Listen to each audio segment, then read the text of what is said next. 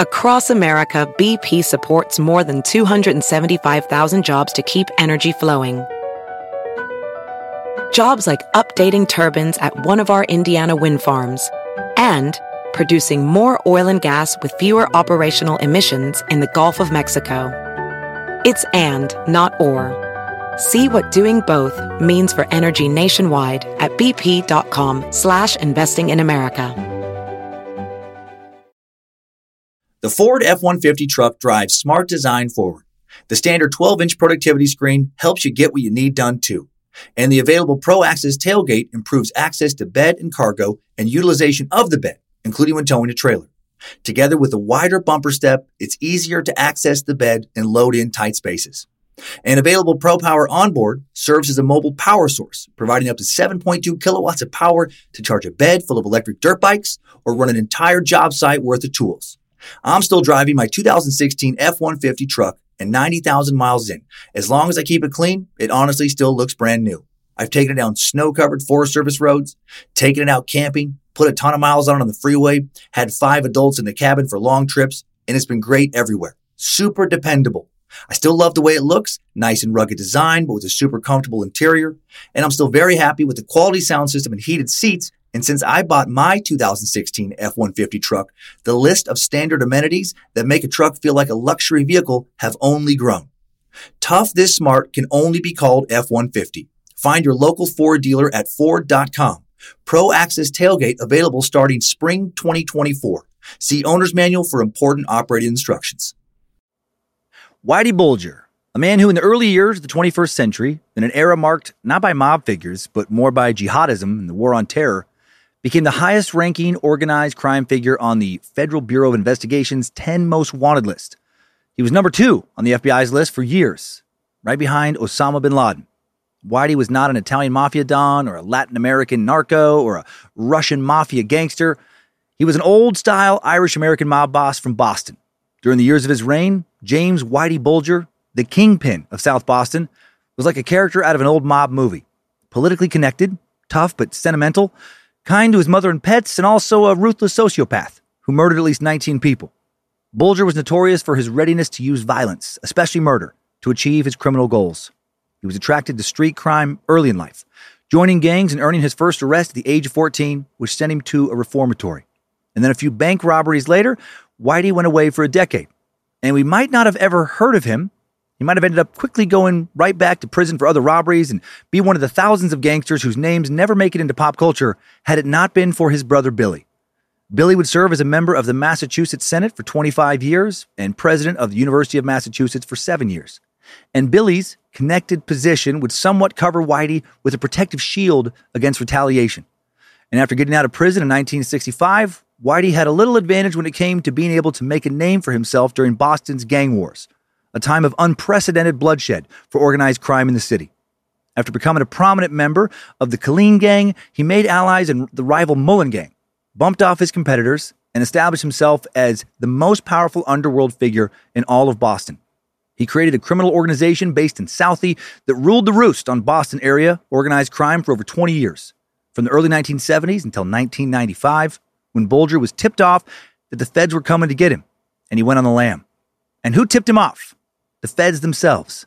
Specifically, one Fed, an agent by the name of John Connolly, who Whitey Bulger had been working closely with for years. As Kevin Weeks said, Whitey had been killing rats for decades, and the whole time he had been one himself. The feds both protected him from investigations into his own crimes and also actively helped him kill rival gangsters. He began his collaboration with John Connolly around 1974, a collaboration that would eventually land both of them in prison after killing a lot of people and making a lot of money. How exactly did Whitey Bulger rise to the top of the Boston underworld? Why would the feds help him? What eventually brought him down? How did this informant kill rats while being the biggest rat himself? All this and more in this true crime, historical Boston Underworld Hoodlums edition of Time Suck. This is Michael McDonald, and you're listening to Time Suck. You're listening to Time Suck.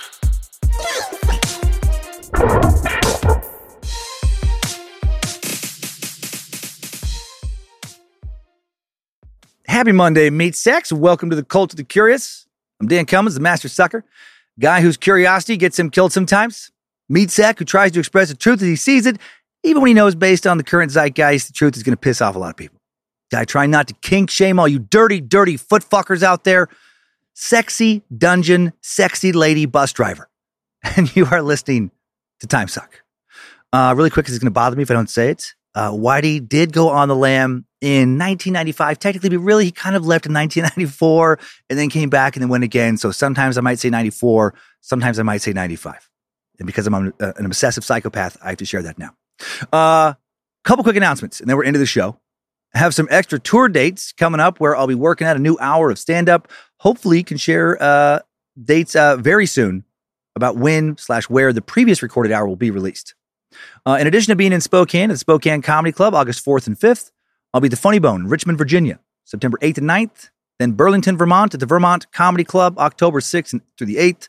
At the Helium Comedy Club in Buffalo, New York, October 27 and 28. At the Vic at the Chicago Comedy Festival, uh, November 3rd.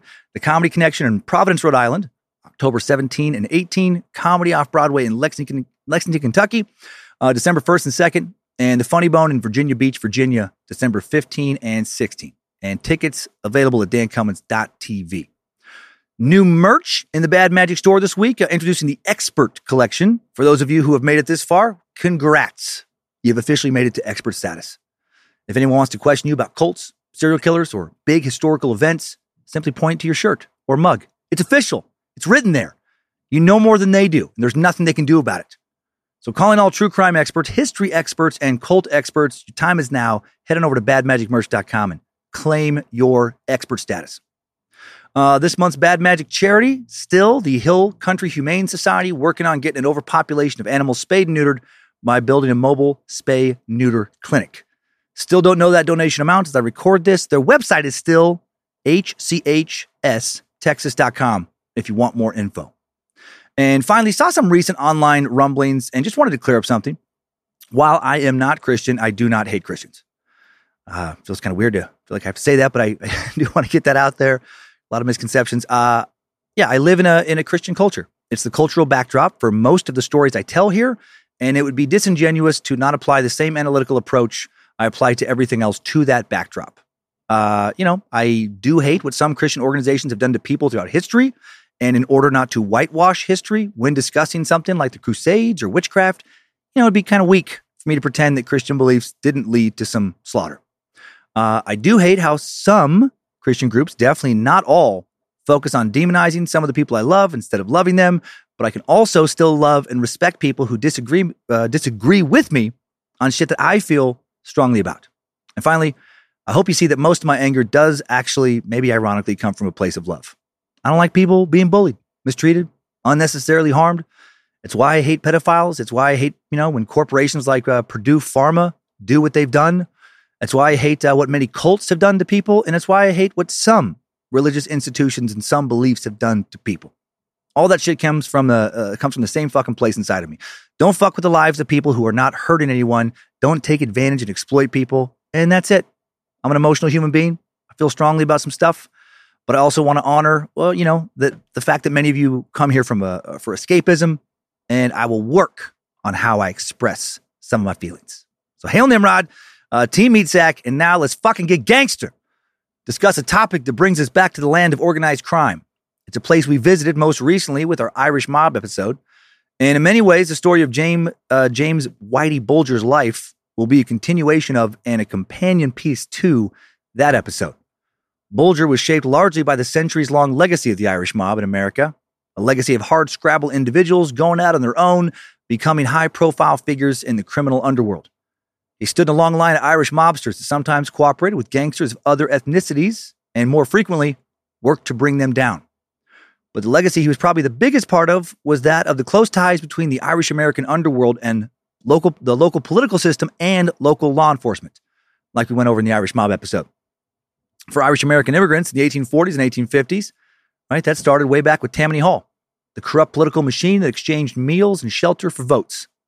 Later on, that political machine would extend to protect gangsters from prosecution. There would be lots of Irish law enforcement officers, politicians at all levels, working to keep the Irish underworld afloat as well. In Whitey's case, this would come about partially as a result of his brother, Billy Bulger. Billy Bulger, who was a Massachusetts politician with friends in high places.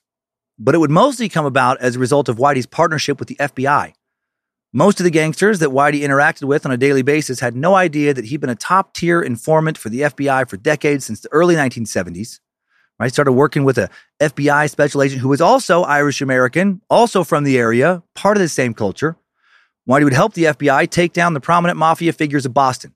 And in exchange, his FBI handlers would tip him off to any investigations into him. While this tit for tat did not start out as being unnecessarily super legal, uh, it sure became that kind of relationship. Whitey's handler, John Connolly, and Connolly's boss, John Morris, were soon accepting thousands and thousands of cash money, uh, blood money dollars from Whitey and Whitey's right hand man, Steve Flemmi, and inviting them into their houses like they were, you know, just old friends. Flemmi and Bulger were their top informants, their golden geese, and they would do anything to protect them, including spreading fake stories about who killed certain people and why when it was really Whitey Bulger that did it. And that made them culpable in some of the murders. Later at Whitey's trial, after a 16 year long manhunt, those same FBI agents would allege that it was Whitey who corrupted them, not that they had been equal partners. That's bullshit. They were equal partners. Ironically, it was the fact that Whitey was Irish that would lead his defense to say there was no way he could have been an informant. Uh, his defense lawyer, J.W. Carney Jr., would say James Bulger is of Irish descent, and the worst thing an Irish person could consider doing is becoming an informant. That was the first and foremost reason why James Bulger was never an informant against people. Uh, case closed, everybody. Everybody knows that all Irish Americans have the exact same opinions on everything. Come on. They all share the exact same values, all act and behave in exactly the same way. And that's why, just like Whitey, all Irish American people are murderous crime lords or something, I, I guess. Yeah, what a bunch of bullshit. Uh, Whitey certainly was an informant one of the most murderous and notorious FBI informants ever, if not the most murderous, uh, murderous and notorious, and one of the few to corrupt his handlers, you know, to the extent he did. His decades long handler, John Connolly, ended up convicted of racketeering and second degree murder for shit he did with Whitey. Connolly's story is so wild. Started off trying to take down organized crime, then worked with organized criminals to do so, then essentially became a gangster himself and went to prison for the crimes he'd initially dedicated himself to stopping. In addition to all of the uh, usual crimes that you know go along with being a gangster, crimes like racketeering, money laundering, intimidation, extortion, murder, Whitey Bulger also really corrupted some members of the FBI. Dude was clearly a charmer, good at justifying what he did. His bodyguard, Kevin Weeks, would remember we had good times. One time we were at the Ritz in Boston. It was probably the most upscale restaurant in the city at the time. I'm sitting there with my wife and Whitey and his girlfriend, drinking Dom Perignon, eating caviar. And Whitey turns to me and asks, Who deserves this more than us? I'm puzzled and go, What? He points to other tables. Does anyone in here deserve this more than us? It was a poignant moment where he was basically justifying what we were doing. The only problem was people were getting killed because of what we were doing. In addition to being a, especially charming, especially good at rationalizing what he did, Whitey also especially enjoyed the things he rationalized. Weeks would say, if he had asked me to shoot a guy, I would have. Everybody working for Whitey was capable of killing and would do whatever they had to do, but he actually enjoyed doing it himself. I've heard many times that uh, you greatly increase your chances of becoming successful in business if you do something you truly love. Right? You'll work harder. You'll put in more hours. You'll give something everything you've got if you love it.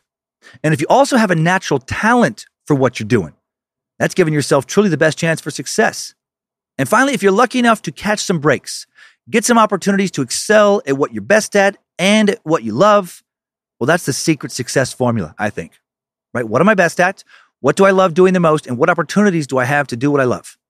This is why I think Whitey rose to the top. He was fucking good at being a gangster. He loved being a gangster including killing any motherfucker that got in his way. And then the FBI would give him an opportunity to excel at what he was already good at, what he was already doing. Right to the top, baby. Sky's the limit. Let's tell the story of Whitey Bulger.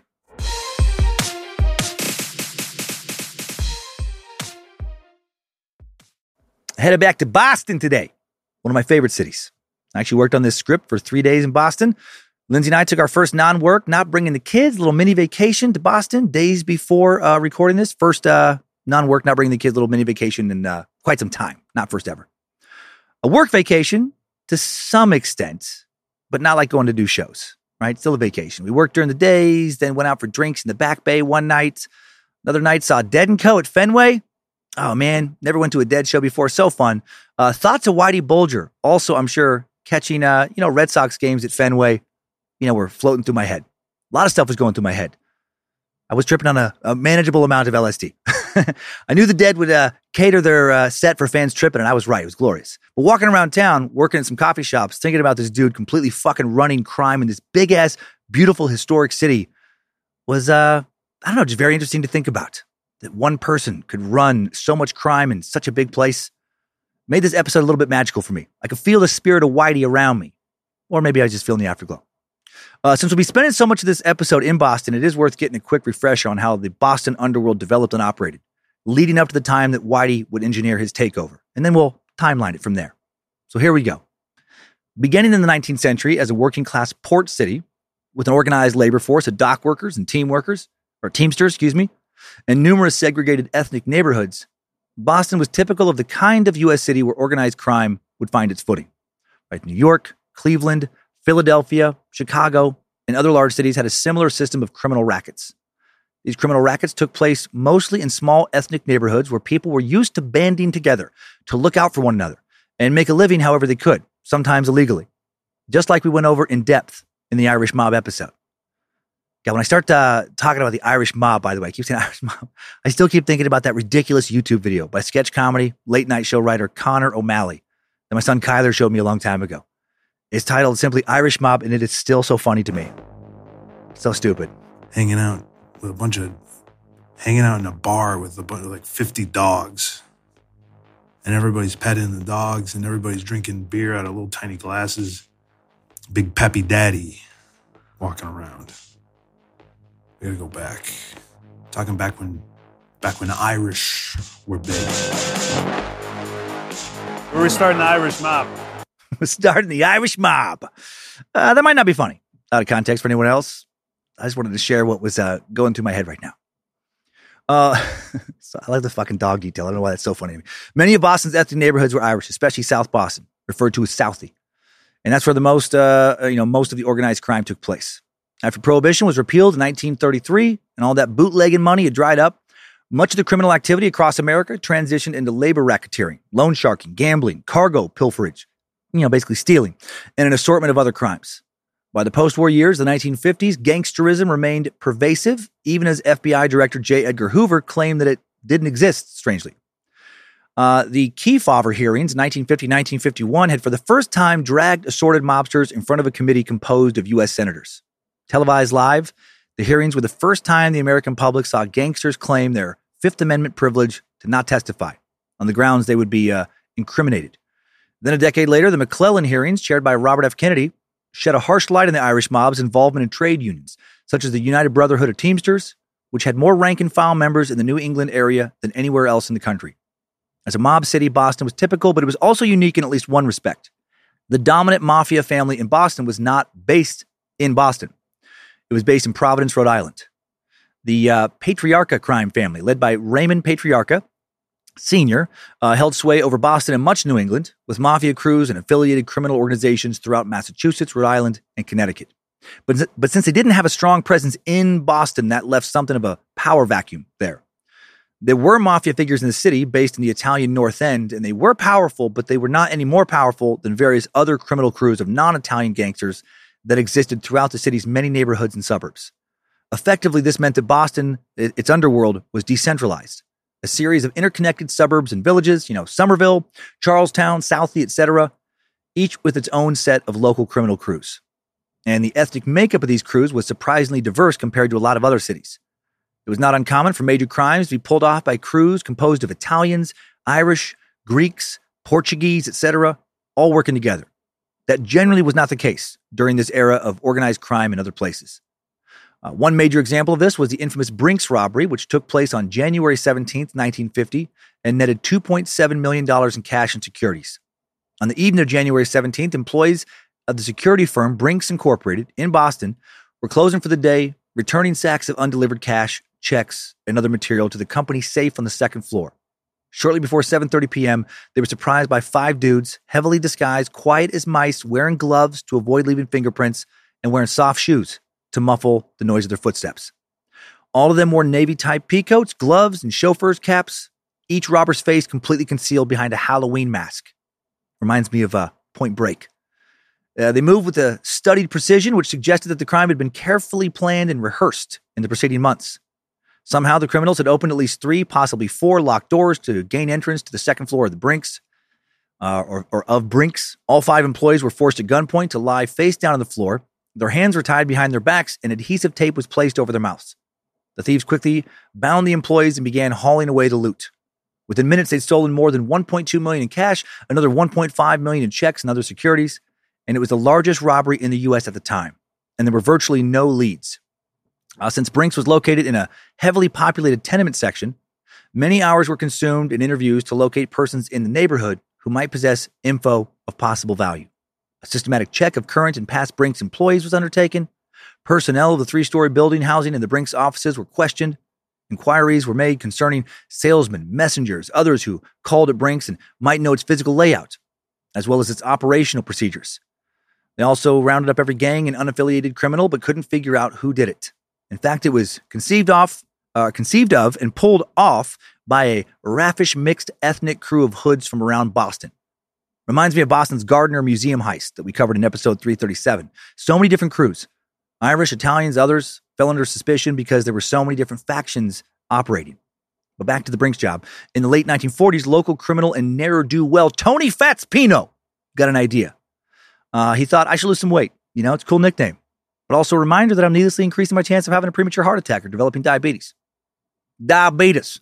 Maybe. Maybe he thought that. Uh, the Sicilian native who made a name for himself in the Boston underworld and with Massachusetts law enforcement for his burglary skills also thought of a robbery plan when he discovered that all the money collected around the city by Brinks came through their North End headquarters every evening, he became obsessed with the new mission.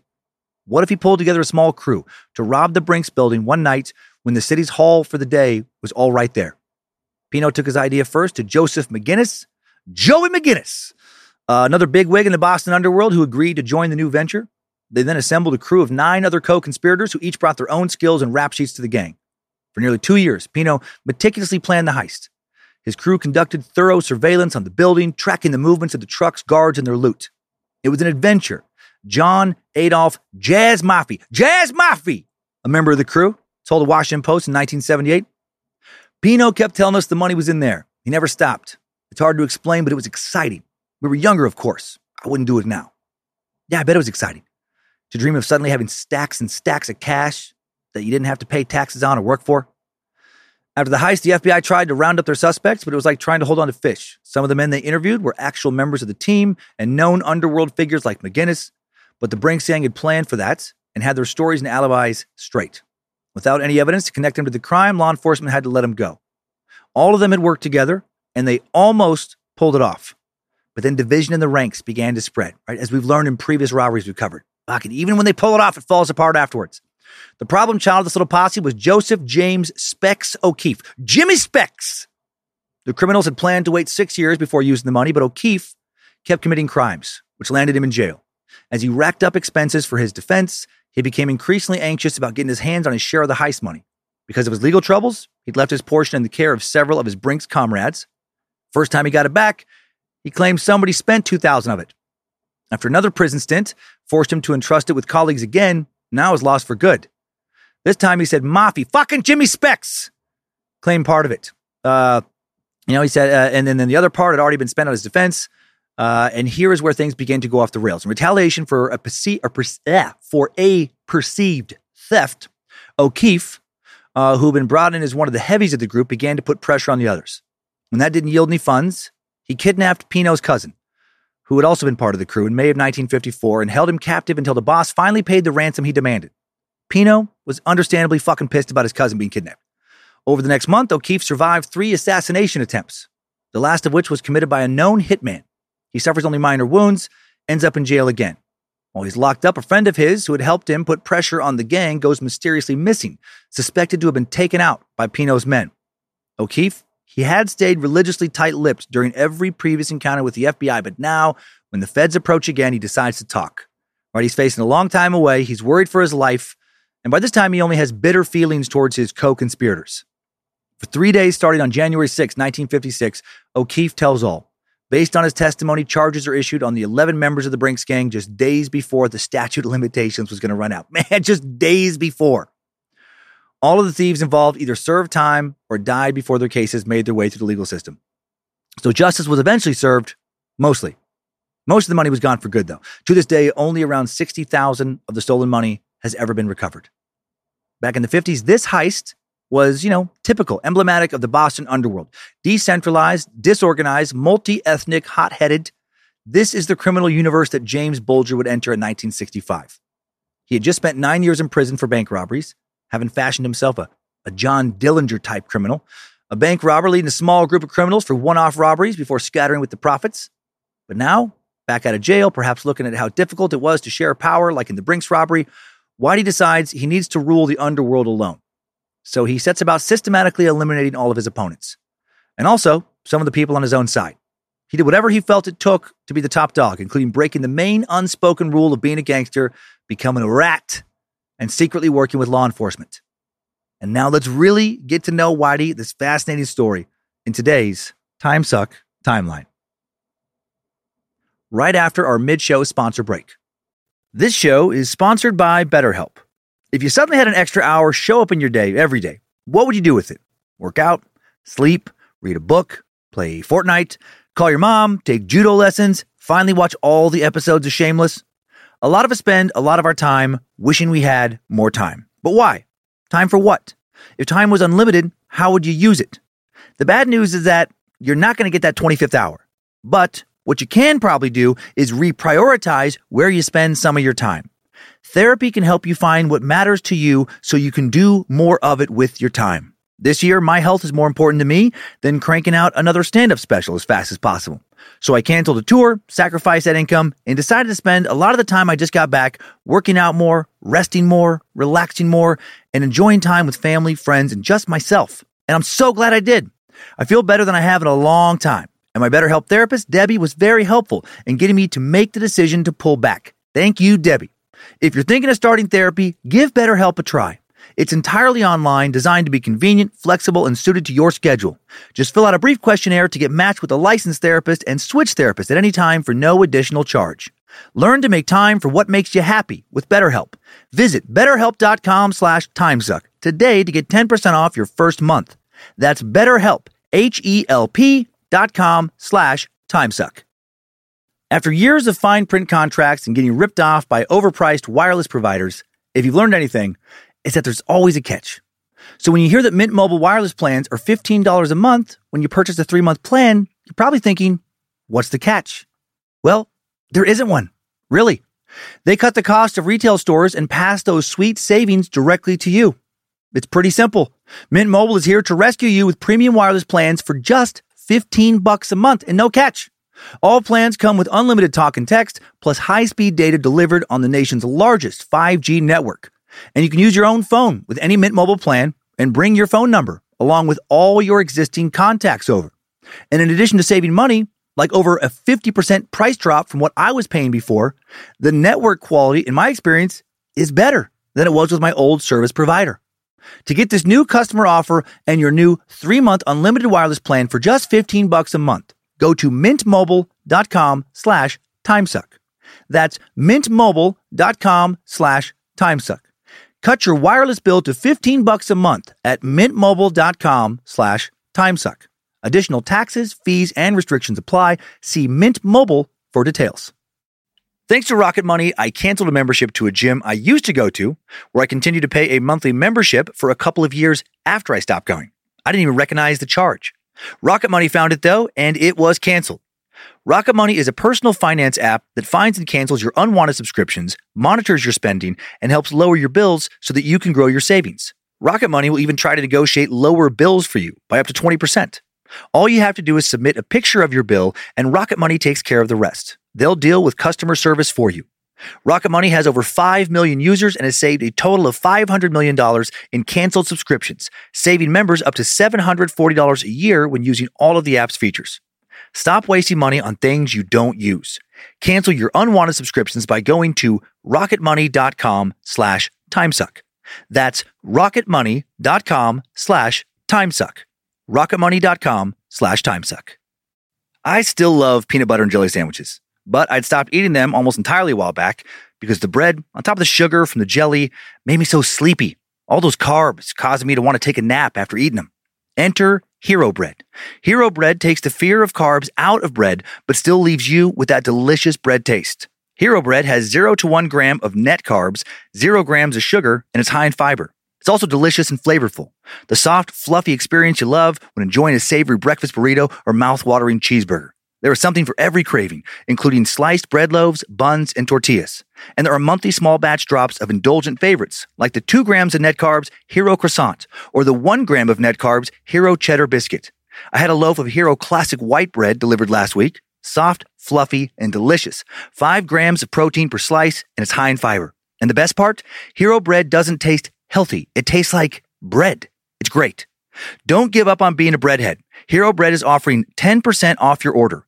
Go to hero.co and use code TIMESUCK at checkout.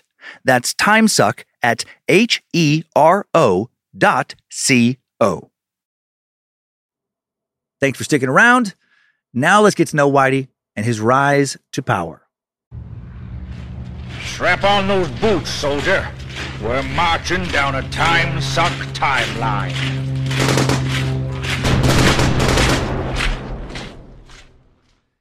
Jimmy James Jim Bulger was born on September 3rd, 1929, in Dorchester, Massachusetts. His full name was actually Jimmy James Joseph Johnny Jack Bulger Jr. No, it wasn't. I just like the way it sounds with so many J words. No, his, his full name was James Joseph Bulger Jr. Still a decent amount of uh, J words there. Step into a Slim Jim was one of six children that included two younger brothers, Jackie and Billy. And uh, one of Bulger's brothers would end up uh, a, entering a life of public service. Billy, that would end up helping Whitey tremendously. William Billy Bulger would serve as a member of the Massachusetts uh, Senate for 25 years, president of the University of Massachusetts for seven years. And Billy and Jimmy would both become uh, very well known in Boston for very different reasons. Both sons of James Joseph Jingleheimer Schmidt, uh, no, James Joseph uh, Bulger Sr., a longshoreman. Both kids who grew up, uh, both kids grew up poor thanks to their dad losing his job when he lost an arm during an industrial accident. Sounds fucking terrible. Bulgers lived in government subsidized housing in South Boston. In Southie, Jim was the oldest son, and as a teenager, he became the family's provider, helping his dad and his mom, Jane Veronica Jean McCarthy. Uh, Jean was a first generation Irish immigrant uh, and uh, you know her son Jimmy put food on the table. Said he got his nickname Whitey from his white blonde hair. And soon Whitey would begin his life of crime, perhaps initially a lot more motivated to help his family than to be a gangster. Maybe, maybe, or maybe right from the start, he loved taking other people's shit and beating and or killing anyone who tried to stop him, might rat on him, or stood in between him and you know bigger paydays. He started out with some tailgating, uh, aka pilfering goods off the back of delivery trucks. He was first arrested when he was 14 years old for stealing, and his criminal record continued to escalate from there. As a youth, he'd be arrested for larceny, forgery, assault and battery, armed robbery, and he would end up serving five years total in a juvenile reformatory, uh, where he was not reformed. 1948, when he was 19, he enlisted in the U.S. Air Force. Despite a record of disciplinary problems while in the service, which included disorderly conduct and rape charges in Great Falls, Montana, his discharge four years later, 1952, was certified as honorable. Hoping that rape charge uh, didn't stick, right? Uh, sources only say charged, not convicted. That'd be beyond fucked up. if it did stick and he still was uh, given an honorable discharge, right? Like, hey, uh, we really don't know how you uh, raped that woman in Great Falls, Montana, but overall, we don't, we don't like that. We don't, we, we don't care for it. But overall, you, I don't know, a good honorable airman. We're going to be discharging you with, uh, with honor. Uh, around three years after leaving the Air Force, after working odd jobs that never paid what he wanted, and probably after a fair amount of petty crime lost to history, in May of 1955, 25 year old Bulger took part in a successful robbery in Pawtucket, Pawtucket, Rhode Island. A few months later, he did another, this one in Melrose, a suburb north of Boston. A month after that, in November, he and his partner drove all the way to Hammond, Indiana, an almost a thousand mile drive each way, where they hit the Hoosier State Bank and netted $12,612 about a about 150 grand in today's dollars. Uh, Bulger always brandished a gun in these robberies, and in Indiana, after forcing the bank's customers to lie down on the floor, he was reported to have announced, "We're not going to hurt anybody, but we have to make a living." Dillinger did. Immediately after the robbery, Whitey drove back to Boston. Soon he heard that his partner in the Indiana robbery got pinched and squealed on him. Right? The future rat gets ratted on and he leaves town. With his girlfriend at the time, a platinum blonde from Southie, he packed a car, headed out for a long drive, took him all the way around the country. Right? Took him to Reno, San Francisco, Salt Lake City, Chicago, and more. By early 1956, Bulger's back in Boston and he's still hiding out from the law. You know, his former bank robbery partner ratted him out to the FBI. There's still a warrant out for his arrest. Eventually, based on a tip from another informant, another fucking rat, feds catch up with Bulger. Hiding out with his hair dyed black, Bulger was hauled out of a Revere nightclub on charges of robbing banks in Melrose, Providence, and Indiana. The agent put the cuffs on Bulger was H. Paul Rico, an ambitious young FBI investigator whose primary focus was organized crime. One of the many agents Bulger likely pulled into some nefarious gangland shit. Many years later, on October 9th, 2003, when he was 78, Rico would be indicted for, the, uh, for murder for persuading Bulger and an associate to sanction the murder of Oklahoma City millionaire Roger Wheeler on May 27, 1991. Rico died a few months later in a Tulsa hospital before facing trial for murder. He was 78. Uh, we met Rico very briefly back in the Irish Mob episode. Already at the age of 30, Rico was known to have a special talent for cultivating underworld informants. He was exceedingly polite with Bulger, which in later years Whitey would remember. Rico, Rico would later become a crucial figure in recruiting Bulger as a top echelon informant for the FBI. With his former partner having already ratted him out, Bulger confessed to the bank robbery. He said later that he also confessed so that his girlfriend would not be charged as an accomplice. His understanding, when he confessed to not just the one robbery, but to a series of robberies, was that he would end up with a lighter sentence because of his confession. But then that didn't happen, and he felt burned. The judge sentenced him to 20 years behind bars. Just 25 years old, Bulger was shipped off to a maximum security federal facility in Atlanta, Georgia. And what comes next might surprise you, or maybe not. If you've listened to some of the old Time Suck episodes and have a great memory, or just have a good knowledge of formerly uh, classified U.S. government programs. In Atlanta, he was informed by prison authorities of a highly covert program that was being offered to inmates as a way to cut time off their sentence. The program was called Project MK Ultra and it was being administered by the CIA. Right, MK Ultra was an experimental project involving LSD, aka acid. They were trying to find a, a mind control drug, doing all these fucking LSD experiments. Still think about that episode sometimes. Uh, inmates were given the drug on a regular basis and then observed by psychiatric doctors working for the agency. As part of this program, Bulger received injections, excuse me, injections of LSD once a day for, according to some sources, nearly 18 months. Others say he took at least 50 doses. Either way, that's a lot of fucking acid in prison. He wrote from prison years later in his final years about how this experiment affected him for the rest of his life. He said, Sleep was full of violent nightmares. Wake up every hour or so, still that way since 57. Auditory and visual hallucinations and violent nightmares, always slept with lights on. Holy fuck, acid every day. For a year and a half, if that's true. I cannot imagine tripping balls that often. Like, what would that do to your perception of reality? I wish I could have found out how, how strong his doses were. I have to imagine, I have to imagine they were all over the place from light to very heavy trips. And in a heavy trip, man, environment is so important. It's so important to strong hallucinations. You're so sensitive, so easily influenced by your surroundings. Your perception of reality can get bent so quick. A maximum security prison full of violent offenders sounds like the fucking worst place to go on a heavy trip. Some think having his mind fucked with like this definitely pushed him in the direction of being much more violent, a heartless killer. And you know what? Maybe it did. Uh, later in his life, Whitey would also claim that he suffered from headaches and persistent insomnia as a result of the experiments for the, you know, for the rest of his life. Having your sleep fucked up for decades, that alone could make you do some crazy shit. Being chronically exhausted, not good for the mind. Uh, Whitey also couldn't stop hearing Grateful Dead songs on loop in his mind after the experiment. He said that some of the band's most popular live jams, right, songs he hadn't even heard yet since the band wouldn't even start forming until after he left prison, played in his head continually for the rest of his life. It's fucking crazy. He didn't say that, but I wish it was true somehow. Also, while in prison in Atlanta, Bulger wrote letters to Father Robert uh, Drinan, Father Bobby, Boston priest who had become friendly with his younger brother Billy at Boston College. Billy, Bobby, and Jimmy. Jimmy James Joseph, Johnny Jack. Uh, Drinan had vouched for the Bulger family in Whitey's sentencing hearings. Uh, because of his brother Billy, Whitey had other contacts as well. He was uh, Billy was friendly with John W. McCormack, a U.S. congressman who would become Speaker of the House while Whitey was in prison. I've got Johnny, Billy, Bobby, Uh, another Johnny. uh, Bill implored McCormack to do whatever he could do for Whitey, and McCormack did. He wrote letters, made calls to the director of the Bureau of Prisons in Washington, arranged prison visits for the Bulger family. In letters from prison, Whitey promised both these men that once he was out, he would turn his life around, follow a more enlightened, crime free path. As Whitey's making those claims, he, uh, he also gets sent to Alcatraz after prison officials discover him uh, making plans to escape. He, he was just working on a backup plan in case his bro and his bro's friends couldn't get him out. Looking back finally at his three year stay in Alcatraz years later, Bulger admitted to, or Bulger admitted to CNN after his 2011 capture that if I could choose my epitaph on my tombstone, it would be I'd rather be in Alcatraz. Wish I knew exactly why he said that. Uh, maybe because uh, at the very least they weren't pumping him full of uh, constant acid there. Uh, after Alcatraz, Whitey would be moved to Leavenworth, and uh, and then he will be released shortly afterwards. Let's pause on Whitey in prison and turn for a bit to an institution that will play a big role in the story to come after he gets out: the FBI. For decades, J. Edgar Hoover, director of the bureau since its inception in 1935, had denied there was such a thing as the mafia or mob operating in the U.S.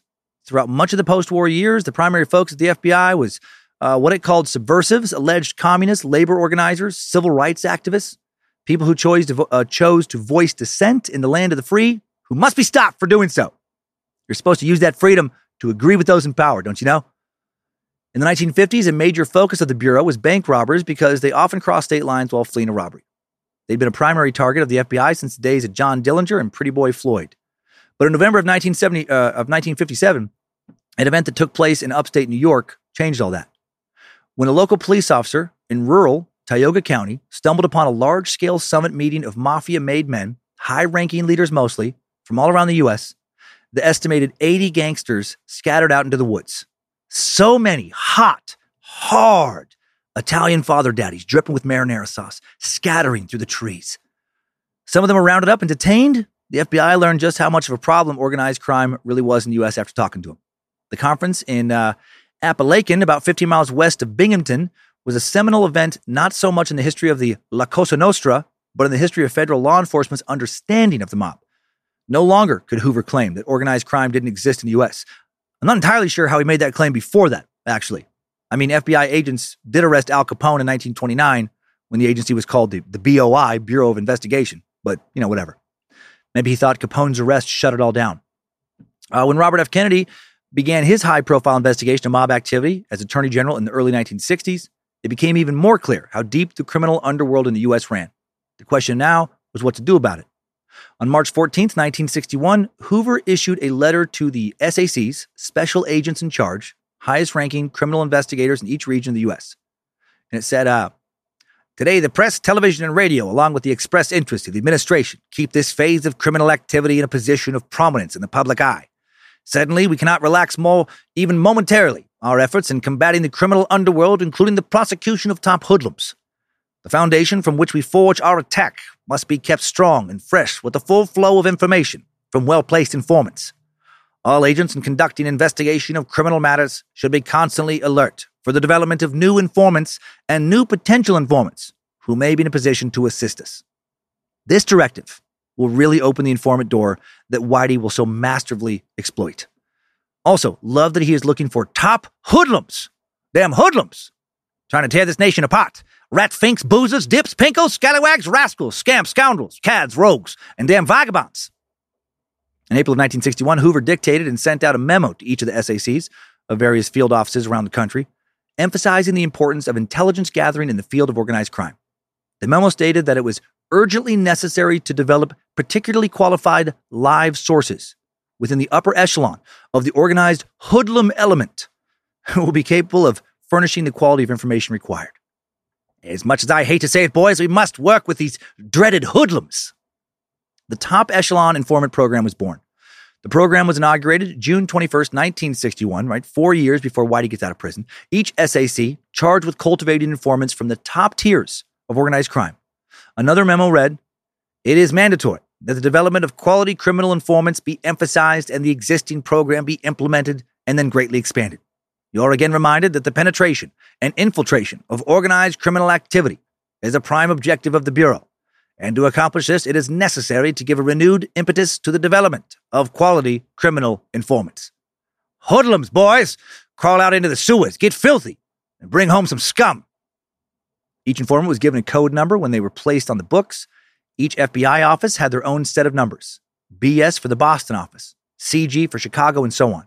Then a number, 812, for example. Then either C for confidential informant or PC for potential confidential informant.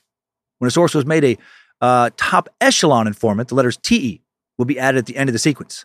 For example, uh, Patriarca crime family Captain Vinny Teresa's number was BS 812CTE. The code was supposed to protect the confidential informant from having their identity exposed as memos whizzed across the country between various FBI offices. Paul Rico was an excellent uh, was in an excellent position to benefit from the FBI's newly energized mandate.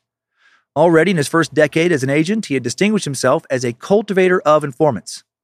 Born into a lower middle class household of Portuguese, Italian, and Irish ancestry, he had ties to virtually all of the communities and underworlds in New England. He was sloppy with paperwork, but a convincing talker, so convincing that he quickly made contacts on all sides. It was his informant that had tipped him off as to the whereabouts of James Bulger back in 1957, leading to the young bank robber's arrest and imprisonment. Rico made sure to be polite to Whitey during the arrest, as I said, just in case he could recruit him later as an informant. In the late 60s, Rico would be particularly involved in an operation that brought down Raymond Patriarca, right, senior, the leader of the uh, Italian mafia in Providence, and a huge crime boss just in Boston as well, you know, much of New England, but we're getting ahead of ourselves. Back to Whitey. He was released March 1st, 1965, after spending nine years in prison. All that acid cut about a decade off his sentence. Uh, as a condition of his parole, he had to have a job, so his brother Billy got Whitey a position as a calliope player and a ring toss barker at a carnival in Southie. Step aside, Whitey's ring toss. Every ring tossed around a bottle wins a prize. Anyone caught cheating, I'll take a fucking brick back to your fucking skull. no, sorry. Uh, I don't think I'll ever get tired of playing that Calliope track. Uh, no, Whitey got a job as a custodian. That makes more sense. At the Suffolk County Courthouse. Uh, kind of. Before long, Whitey stopped showing up for work, but still collected his paycheck. So he got a fake job from some folks who wanted to uh, rob and run rackets with somebody who, you know, was required legally to be gainfully employed. Almost immediately, he reestablished ties with some fellow criminals, only now he was no longer interested in being a roving outlaw, a la John Dillinger. He wanted to be more of a mobster with roots in the city's organized crime structure. Whitey returned to Boston in the middle of one of the city's most infamous gang wars. We covered this one back in our Irish Mob episode the war between the McLaughlin brothers from Charlestown versus the Winter Hill Gang, led by Buddy McLean. It started back on Labor Day, 1961, four years before Whitey's return, when George McLaughlin harassed the girlfriend of a Winter Hill gang member. By harassed, I mean he grabbed her fucking boob, and for that transgression, two Winter Hill gangsters beat him so fucking savagely they thought he was probably dead. And then that beating led to a lot of murder. For nearly a decade, dead bodies turned up all over Boston. Men were stabbed, shot, bludgeoned to death, fucking bit, mutilated. At the time, few of these killings were seriously investigated by police. Many were mob hits carried out by professional hitmen, virtually untraceable. Others, the FBI knew who did it because uh, they had a hand in some of the murders. They didn't kill anyone directly, but they did tip off informants to greatly help them take out their rivals told them when and where some guys would be uh, in a good place to be, I don't know, fucking whacked. They served some dudes up on platters. So there was already, of course, corruption before Whitey showed up.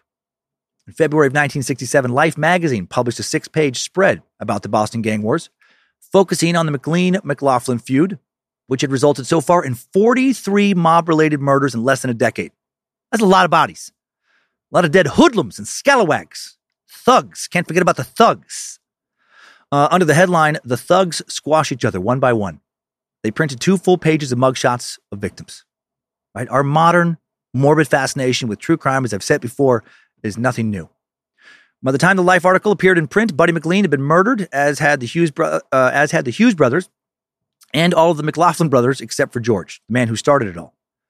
In 1965, he was convicted of murder and sentenced to life in prison. But even though the original factions were dead or behind bars now, violence still was spreading like a plague through the rest of Boston. Bulger needed to ally himself with someone if he wanted protection, and he did. He chose the Killeen Gang, named after their leader, Donald Killeen, and his two brothers, Kenny and Eddie. Bulger was making mo- uh, money as muscle for the Killeens, who ran a sizable bookmaking and loan sharking uh, operation in the neighborhood. The Killeens became embroiled in a territorial dispute with the Mullen Gang when Whitey was a member, and the next gang war is now on and Whitey needs to help take down the Mullen, or the, the Mullen gang if he wants to increase his income and his power. Before getting into how he did that, let's detour just for a second into Whitey's family life. After his release from prison, he was involved with former fashion model and waitress Lindsey Cyr, who eventually became his common law wife, uh, common law wife in the 1960s. They have a son, Douglas Glenn, Whitey's only child, who's born in 1967, but then the boy dies at the age of six from Reye syndrome, a rare but serious condition that causes confusion, swelling in the brain, a swelling in the brain, and liver damage after experiencing a severe allergic reaction to aspirin. There's still no real effective treatment for this, uh, no real way to avoid it. From what I can tell, it's fucking super sad, super rare. Only about two kids a year in the US get it. And when Douglas dies, Whitey is devastated. Before Douglas died, uh, he was loving life. He had a sexy lady, his son was making good money and taking shit over by any means necessary. With Billy O'Sullivan, another bodyguard, hitman, hitman, hoodlum, scoundrel for the Killeens, uh, Whitey hatched a takeover scheme in 1969. The first step would be to kill a prominent Mullen gang member, Paul McGonagle. Uh, many years later, Kevin Weeks would describe this in his book. He said, One day, while the gang war was still going on, Jimmy was driving down 7th Street in South Boston when he saw Polly driving towards him. Jimmy pulled up beside him, window to window, nose to nose, and called his name. As Polly looked over, Jimmy shot him right between the eyes. Only at that moment, just as he pulled the trigger, Jimmy realized it wasn't Polly. It was Donald, the most likable of the McGonagle brothers, the only one who wasn't involved in anything. Jimmy drove straight to Billy O'Sullivan's house on Savin Hill Avenue, told Billy O, who was at the stove cooking, I shot the wrong one. I shot Donald.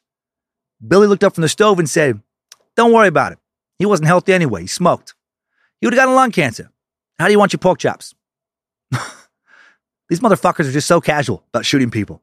Doesn't phase him in the least. Ah, fuck Billy. Ah, I just shot the wrong guy in the face. Don't sweat it, Jimmy. People die every day. That jerk off probably would have stepped in front of a bus or something. Soon anyway. Don't don't cry over spilled milk. And don't cry over shot bullets. What's done is done. Now come on. We got pork chops eat. Not eating my delicious pork chops ain't gonna bring back no galoot too dumb to duck when you point a pistol in his face. It's all good, my friend. Uh, Billy, just a year older than Whitey, was like a like a big brother, a mentor. And this murder, Whitey will not uh, be later charged for it. Not one of the 19 official members of his body count. So who the fuck knows how many guys this dude really ended up uh, killing?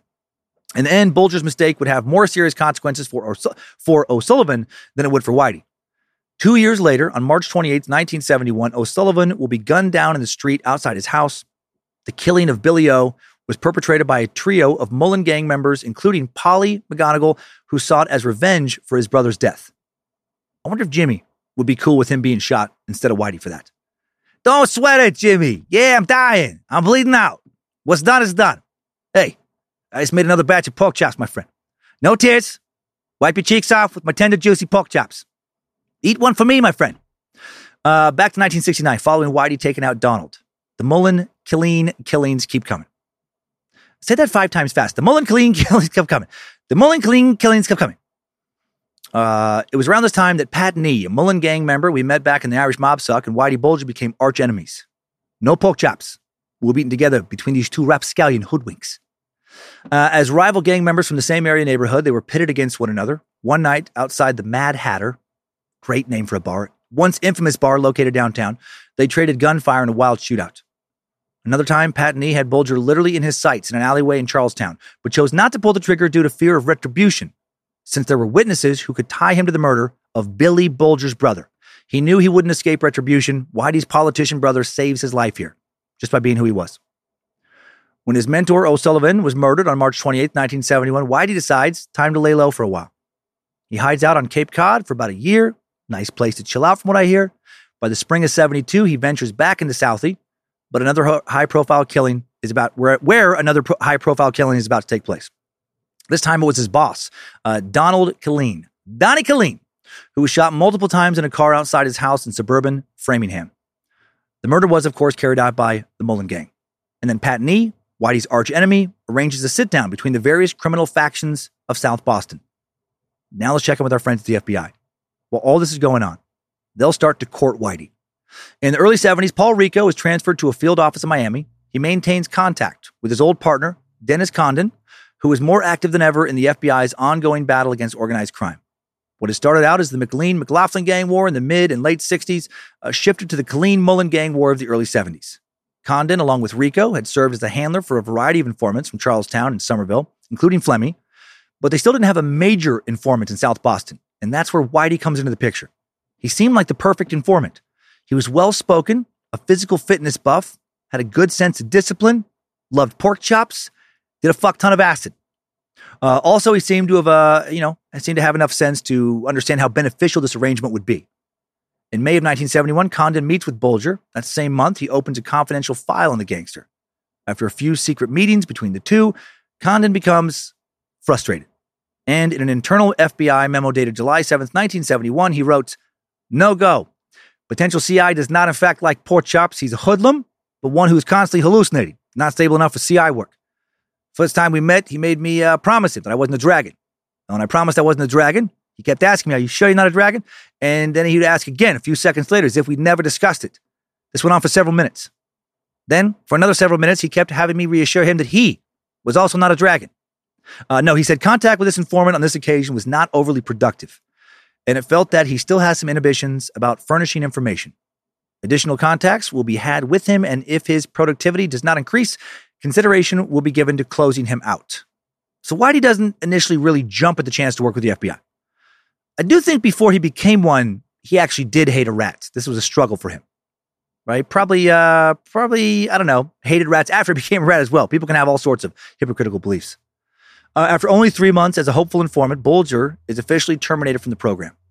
It seemed that Condon just didn't have Rico's gifts for developing relationships. Bulger wasn't the only recruit he had trouble landing.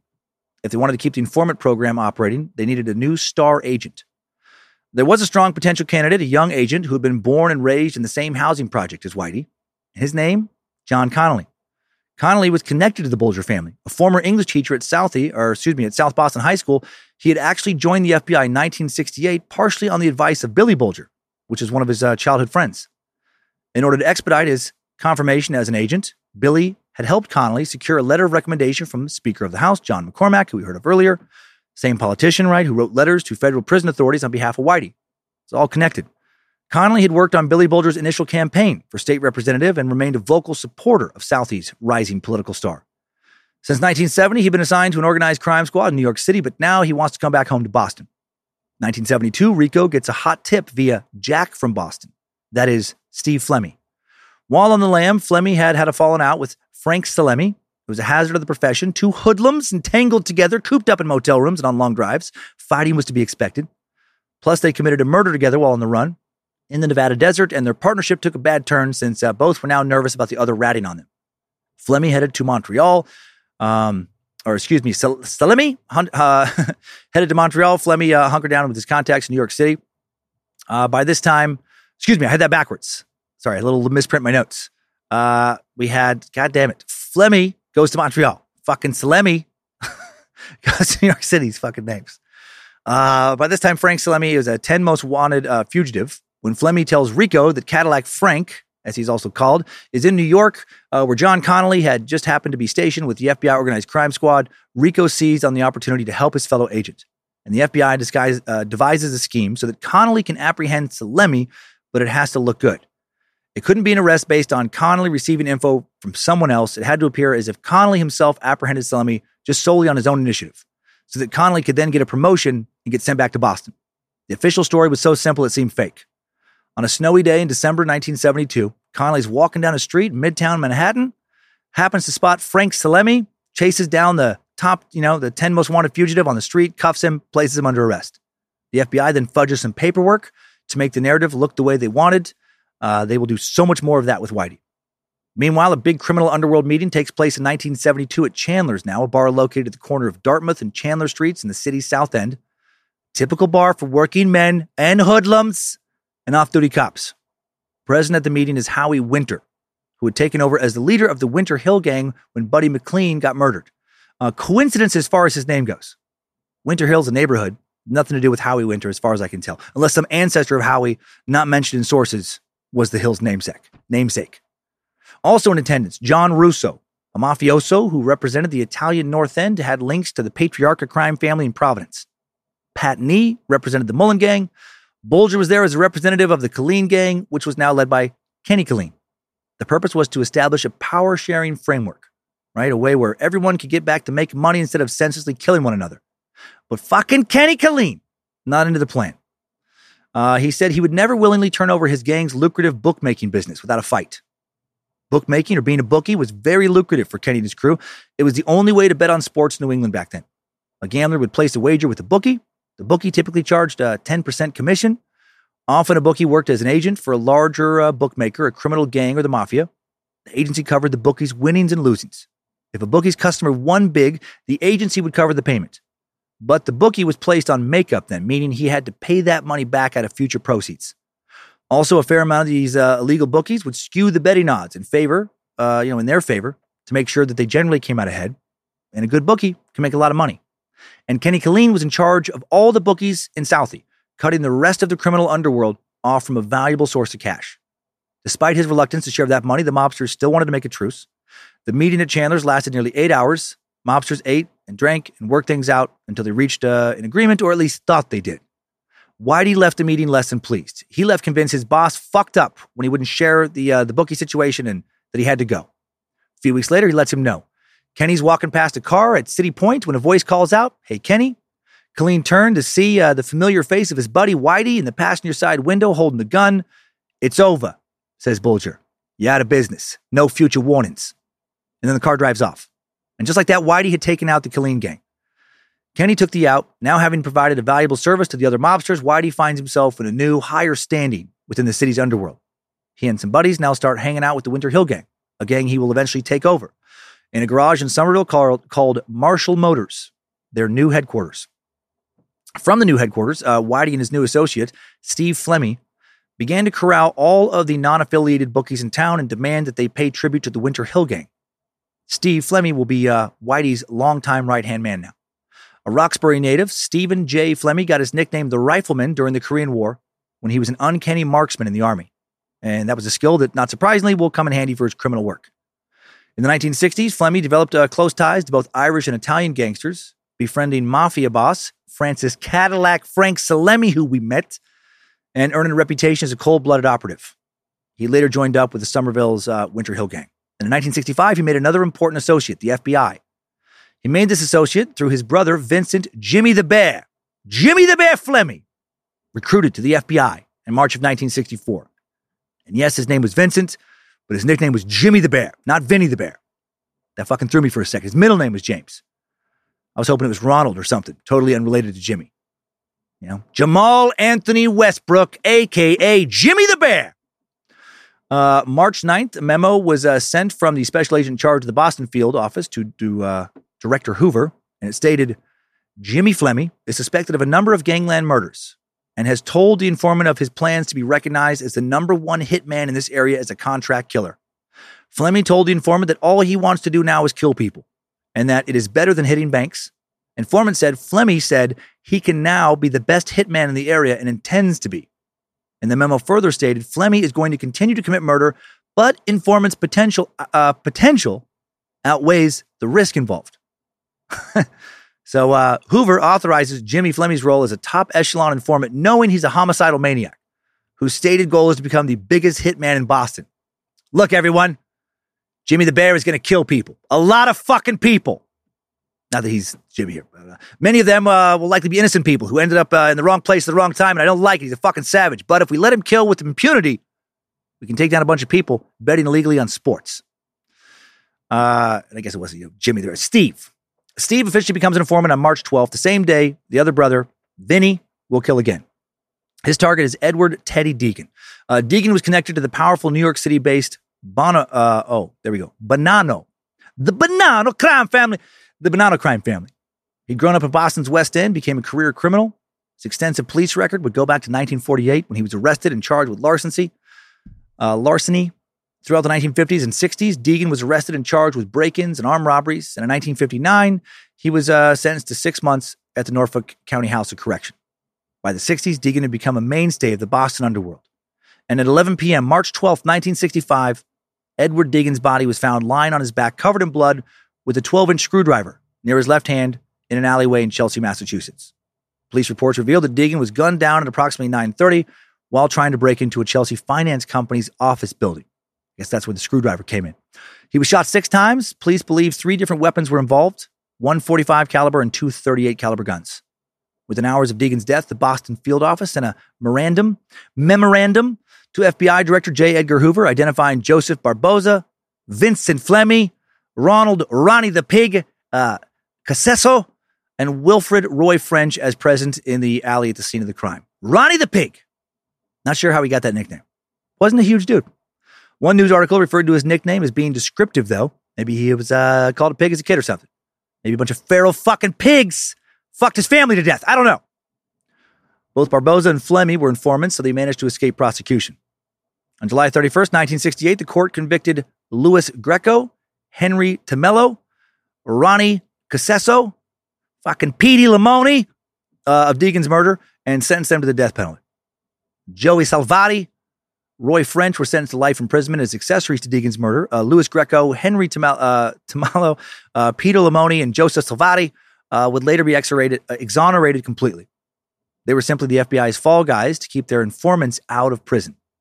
In 2007, many years later, a landmark decision ordered the U.S. government to pay over $100 million, $101.7 million, to the accused and their families for wrongful convictions, uh, where the FBI knowingly put these dudes in prisons for crimes they didn't commit to protect their CIs. Again, the FBI was doing crooked shit before Whitey showed up. A precedent had been set years earlier of doing illegal shit on behalf of your CI. But getting ahead of myself, it was the brother of the homicidal maniac, the even more homicidal Steve Flemmi, who was now helping Whitey put pressure on some new bookies they wanted to work with. And they did apply some serious pressure. If you didn't pay rent, you'd be out of business. Your family would be threatened. You might be murdered in a very violent manner to serve as a warning to other bookies. But there were also benefits to working with Whitey and the Winter Hill Gang. If you, as a bookie, had a problem with a customer or a fellow bookie, the, the gang would take care of it. And if the gang had, uh, and the uh, gang also had a way to launder proceeds, right, which is a, a problem for a lot of bookies. Winter Hill member Michael London ran a check cashing business and was always willing to cash checks made out by gamblers to John Hancock or Babe Ruth.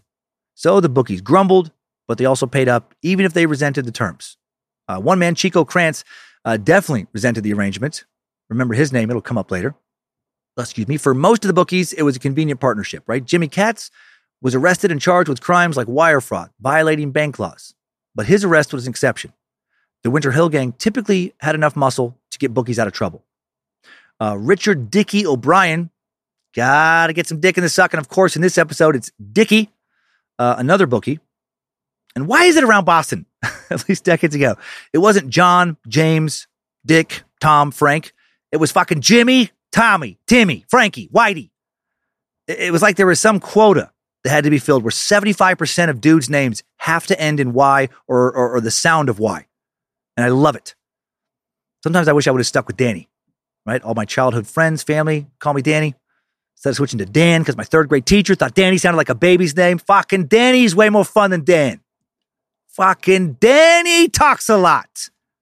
Fucking Danny sucks some shit. Uh, anyway, by the time by the time Dicky would testify about his activities, he'd be 85 years old, wheelchair bound, and using an oxygen tank. Uh, he'd graduated Quincy High School, class of 1947, way before those days. After joining the army and serving a year in Korea during the war, O'Brien returned to Massachusetts and utilized the GI Bill, attended Boston University. That didn't last long. O'Brien dropped out of college, went to work with his father, also a bookie, uh, who'd been in business since the 30s. By the late 50s, when Dickey became involved, his father had his own office in Boston's South End. Dickey worked as an agent for his father, who in turn worked under uh, a big time bookmaker named Bernard McGarry. Fucking Bernie. Uh, Bernie Dallas. Later on the stand, Dickey would explain his role. He said, as an agent, you go out on the street and you get play. People want to gamble. They'll bet numbers. They'll bet horses. They'll bet sports. They'll call it into their office, which my father and I, we ran that office, and you saw to it that if they won, they were paid promptly.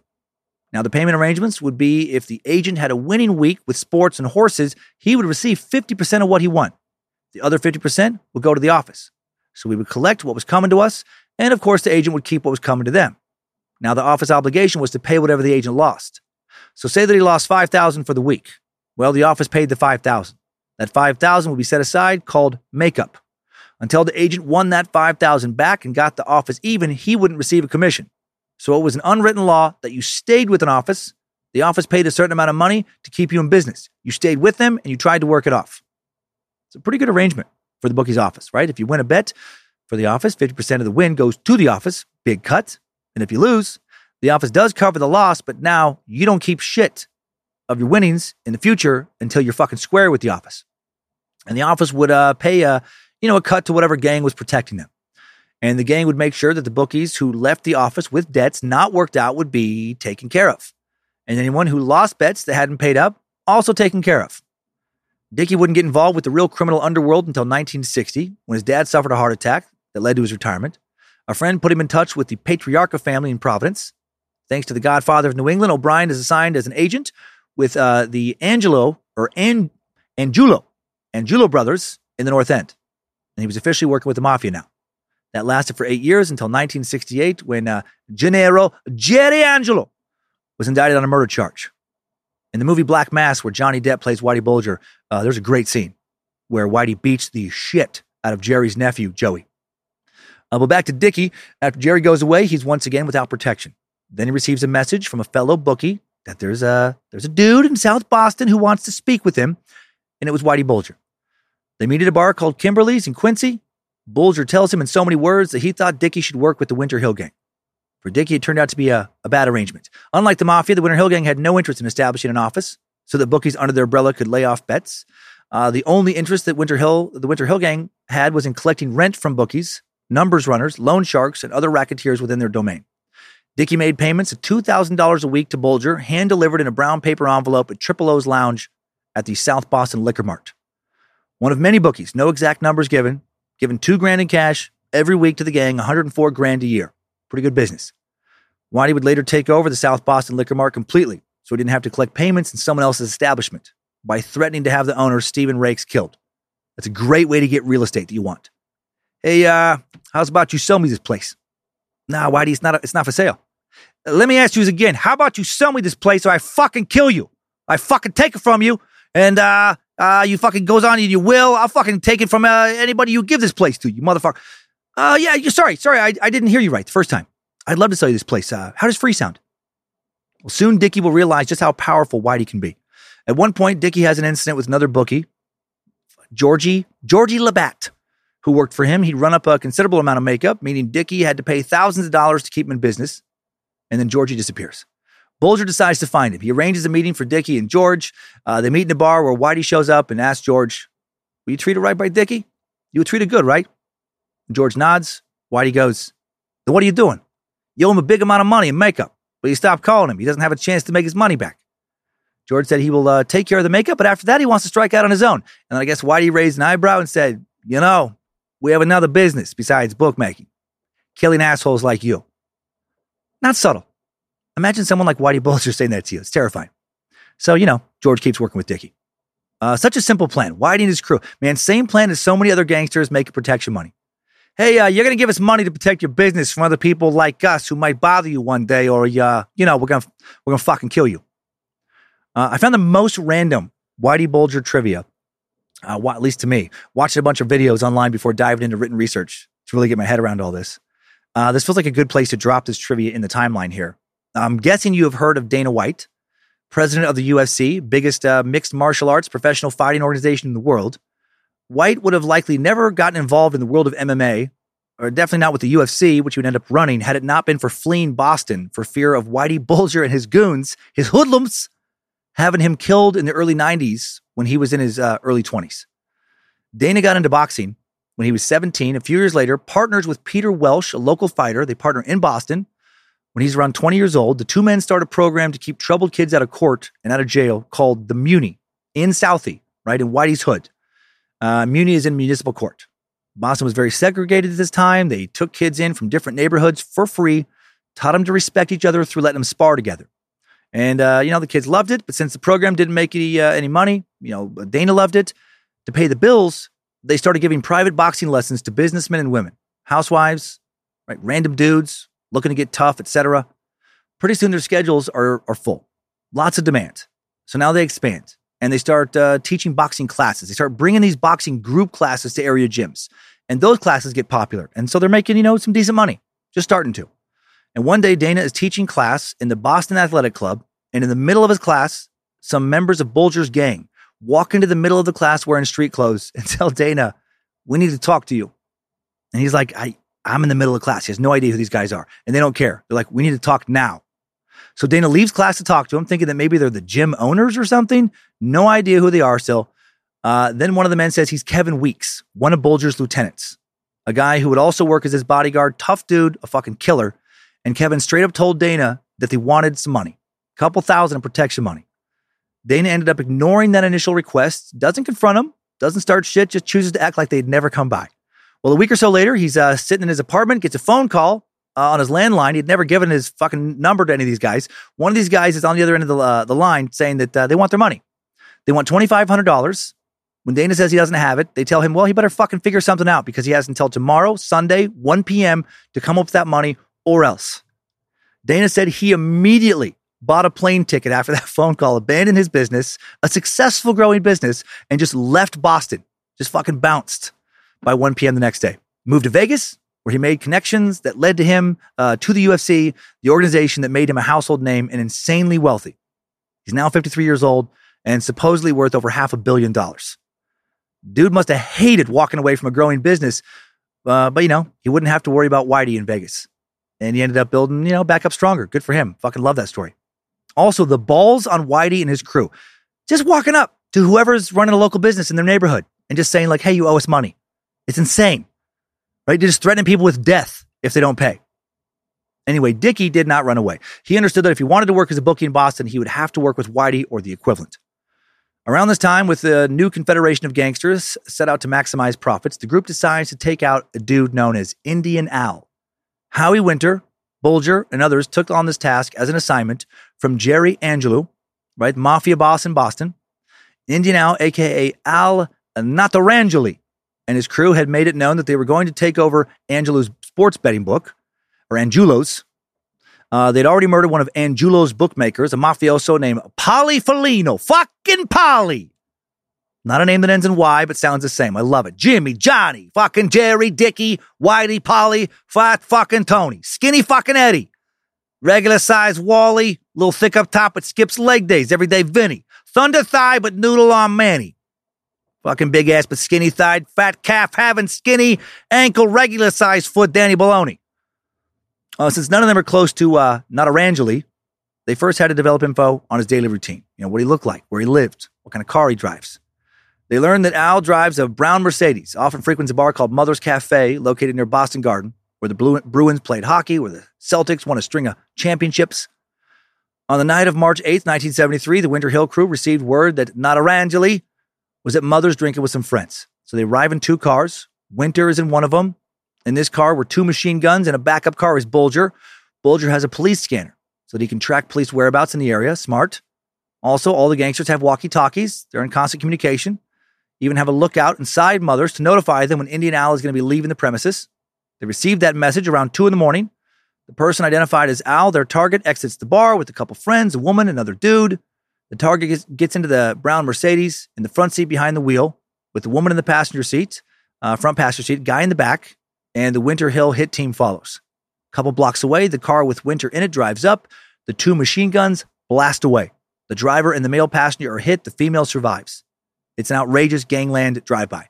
The problem was Al wasn't in the car. All that planning, and they still fucked up. Their spotter identified the wrong person. Right, the gangsters now uh, kill a kid uh, named Michael Milano, a bartender at Mother's, probably owned by Mikey, a completely innocent 23 year old with no criminal affiliations. Right, with Whitey, killing the wrong person seems to be a somewhat common occurrence. They all eat some fucking pork chops, tell each other not to worry about it, and they go on with their lives. The passenger was his coworker, uh, Lewis, and Lewis's girlfriend, a dietitian at Beth Israel Hospital named Diane. And later, Diane would testify. I turned around to ask Lewis how he was, and he was slumped forward. His eyes were glazed, and he barely shook his head. I heard a very low noise of no. Having been trained in a hospital, I knew I couldn't do anything. So I put my hand on the horn and just figured someone would hear it. Uh, some cop cars arrived soon, along with ambulances. Diane realizes that she had also been shot. Uh, her arm is drenched in blood. At the hospital, she'll discover that Lewis survived, but was paralyzed. Concerned for her safety, Diane now leaves Boston and moves to Seattle. Lewis will live for another 28 years as a quadriplegic on a respirator. More collateral damage I got I doubt those guys gave a shit about. Winter Hill Gang still had not gotten their guy, and they will end up taking out additional people before they do. Frank Frankie Capizzi found himself caught up in the Winter Hill mob's murderous hunt for Indian Al Notarangeli, fucking Frankie Calzone, Frankie French Fry, Frankie Ferret Wrangler, Frankie Filipino Pony Breeder. I have no idea if this dude had a nickname or not. Uh, uh, in Frankie, maybe nickname, maybe not, Capizzi's case, he was in a car one night with a couple of members of Notarangeli's crew, Al Bud Plummer and Hugh Sonny Shields, right? If you, if you don't have a name that ends in a Y or IE, you just fucking give yourself a nickname that does. Uh, they just pulled up to a stoplight at the intersection of Commercial and Hanover Streets in the heart of the city's north end. Capizzi felt safe on Hanover Street. He'd been born and raised in a cold water flat at 452 Hanover, on the exact corner where he now sat in the back seat of Al Plummer's car. This was his neighborhood. His parents had come here from the same town in Sicily, only they didn't know that until they met on Hanover Street. Frank had joined the U.S. Coast Guard in 1952 and then found himself stationed at a facility located on Hanover Street, at the corner of Commercial in Hanover. And then he became a made member of La Casa Nostra. And the night he was sitting in Al Plummer's car, March 19th, 1973, the last thing I bet he expected was to be shot, uh, you know, uh, at for two minutes in a hail of machine gun fire. But that's what happened. Frank was hit in the head, could feel warm blood running down his neck and back, uh, but there was uh, more excruciating, or where there was more excruciating pain. But he was lucky compared to Plummer. Plummer's head was obliterated by bullets. Frankie was rushed to the hospital, had emergency sur- surgery, which did save his life, and then he left the city of his birth and never returned. So many people just fleeing because of these dudes. All in all, the Winter Hill Gang will kill four wrong people before they kill the correct target here. Fucking pork chops, you guys. Lots of pork chops. Uh, now continue with 1973. That year, FBI agent Connolly is allowed to select his new city for his daring apprehension of a high profile criminal. So, of course, he chooses Boston. That's the plan. And he will be assigned there to the C3 unit, Paul Rico's old stomping grounds. And now his task is to bring Whitey Bulger into the fold. Subsequent legends will state that Connolly approached Bulger and that seated together in a car at Quincy's, uh, uh, at Quincy's, this restaurant they chat about uh, how a mutual arrangement will, I'm sorry, not a restaurant, at Quincy's Wollaston, one of the few words, I have about a fucking million pronunciation guides in this one, but I don't have one for uh, Wollaston. I don't know. Uh, w O L L A S T O N Beach at Quincy's Wollaston Beach in a car. They chat about a mutual arrangement, how it would work to both of their advantages. This story first made public in the book Black Mass by former Boston Globe reporters Dick Lehr and Gerard O'Neill is clear in its suggestion that Connolly alone is the man convinced who convinced Bulger that he should work for the Department of Justice. He seems to have formally agreed after some courting at some point in 1974. Helping him make up his mind uh, was Steve Flemmi, Bulger's partner, right? That uh, guy who was already an informant. Guessing Steve was fucking nervous to uh, admit that to Whitey. For going on several years now, Steve had benefited from partnering with the FBI. He'd been tipped off uh, on indictments so he could get out of town from time to time, and as we saw, virtually able to murder whomever he wanted. Murder with impunity, that sold Whitey. It was time to join up with the feds. And now Whitey Bulger, with the immunity, starts eliminating some of his rivals in Boston, beginning with members of the Mullen Gang. Over a period of 12 months, from November 1974 to November of 1975, Bulger and his associates murder three members. Uh, once these three bodies had been buried underground, Whitey was almost the mob boss of South Boston. Howie Winter still technically is running the Winter Hill Gang, but that's about to come to an end. November of 1974, Bulger murders Polly McGonagle, uh, the man whose twin brother Bulger murdered years ago. He was preventing the McGonagle family from ever getting revenge. The crime would be Bulger's trademark, devious and effective. On the day before McGonagle's death, Bulger went to the bank and withdrew cash, all fresh, crisp bills enough to fill a briefcase. He showed the money to McGonagle, claiming that the, the bills were counterfeit. McGonagle was impressed. Bulger and McGonagle make an arrangement to meet the following day. McGonagle wants to purchase some of the counterfeit bills. They meet the next day, seated in Bulger's car. Whitey opens the briefcase. Polly thinks he's about to be uh, shown the money. Instead, Bulger reveals a gun and then he shoots Polly in the fucking face. Next Mullen uh, gang member that Bulger kills is Tommy King, another prominent member of the gang. He convinces other members of the Winter Hill gang to go along with the plan because he said he'd heard that King was threatening to kill a detective named Eddie Walsh. And Walsh was practically a member of the underworld, a cop who had close associations with many Southie gangsters. Killing Walsh would open up a can of worms, make other law enforcement agencies look closer at his associates. So the Winter Hill gang agrees. At the time, Tommy King believes that he's in a partnership with Bulger, which is why when Whitey told him that he needed his, his assistance in tracking down and killing a criminal rival named Alan Suitcase Fidler, okay, King was game. Uh, that's a funny nickname. Ah, suitcase doesn't sound very tough, but I'm sure there's a cool story behind. it. He meets with Bulger gang leader Howie Winter and an associate of theirs named Johnny Martorano. Fucking Johnny Two Legs, Johnny Nine Toes, Johnny Seven Ball in the corner pocket on the side rail. Uh, they were all seated in Bulger's car with Steve Flemmi behind him in the in a crash car. Flemmi handed out guns to everyone. What King didn't know was that the chamber of the gun he was handed was filled with blanks, and he was seated in the passenger seat. Pretty much as soon as they pull out from behind him in the back seat, Johnny Martorano shoots Tommy King in the back of the head execution style. Bye bye, business partner. On that very same night, the King is killed. Bulger uh, seeks out a third Mullen member, Francis Buddy Leonard. Fucking Buddy Bugle, Buddy Butterscotch, Buddy the Elf. Uh, Bulger had a beef with Leonard mostly because of his drunken behavior in the neighborhood. Bulger was not a big drinker, never used drugs of any kind. He frowned on drunkenness, frowned on drug use. He smiled on wanted murder, but he frowned on too much whiskey. He had an interesting moral compass. Part of his plan for taking over a boss of the neighborhood was attempting to instill a more rigorous code of personal behavior among Southie gangsters. Buddy was not down with that, so Whitey has to pay him some uh, personal attention. That night, just a few hours after killing King, Bulger finds Buddy Leonard, shoots him in the head, then takes Leonard's body, puts it in King's car to make it appear as if King had killed Buddy. And he spreads the word amongst other Mullen members that Tommy King had played a role in the murder of Polly McGonagle. That put Tommy on the outs with the remaining Mullen gang members. The entire time throughout these murders, Whitey is working with the FBI and John Connolly and wrapping Connolly around his finger. Immediately after the dual killings of King and Leonard, Bulger has Connolly input disinformation into FBI 302s, confidential intelligence files, that King had murdered Buddy Leonard, left him in the car, and skedaddled. This is the beginning of a sneaky pattern of misdirection orchestrated by Bulger and his corrupt enablers in law enforcement. Excuse me, as an informant, he fed them information that helped cover up his murders, and his FBI associates willingly put his lies into his files, making truth out of complete fiction. Now all that was left is to bury the bodies. And all of the Winter Hill gang members will be called upon to, uh, to be on grave digger duty. Polly McGonagle is buried in a grave at uh, Tenean Beach in Dorchester. Who had helped dig that hole? Well, Tommy King dug a grave for someone else right before he got killed. Almost a year later, Tommy's buried nearby. Whitey does all this before becoming the boss of the Winter Hill Gang. When he's uh, more kind of part of a ruling board, a coalition, he had a willingness to kill, but so did other gangsters. But they didn't have, as he rose to power, his connections. No one dared to hit back at him for killings because of his brother, the politician, fearing that Billy would bring on a level of heat that would wipe out the city's criminal rackets. And of course, there are connections in play that his gangster cohorts, fellow hoodlums, scalawags, and scoundrels don't know about the FBI and John Connolly. Connolly even helped Bulger when it came to uh, criminal rackets. For example, Connolly intervened in a dispute between a vending company called Melotone and Bulger and Flemmi. The two gangsters started their own vending company because why not? I can make more money. And uh, have been going all over town threatening bar owners who installed Melotone vending machines instead of their machines. Again, such a simple business plan.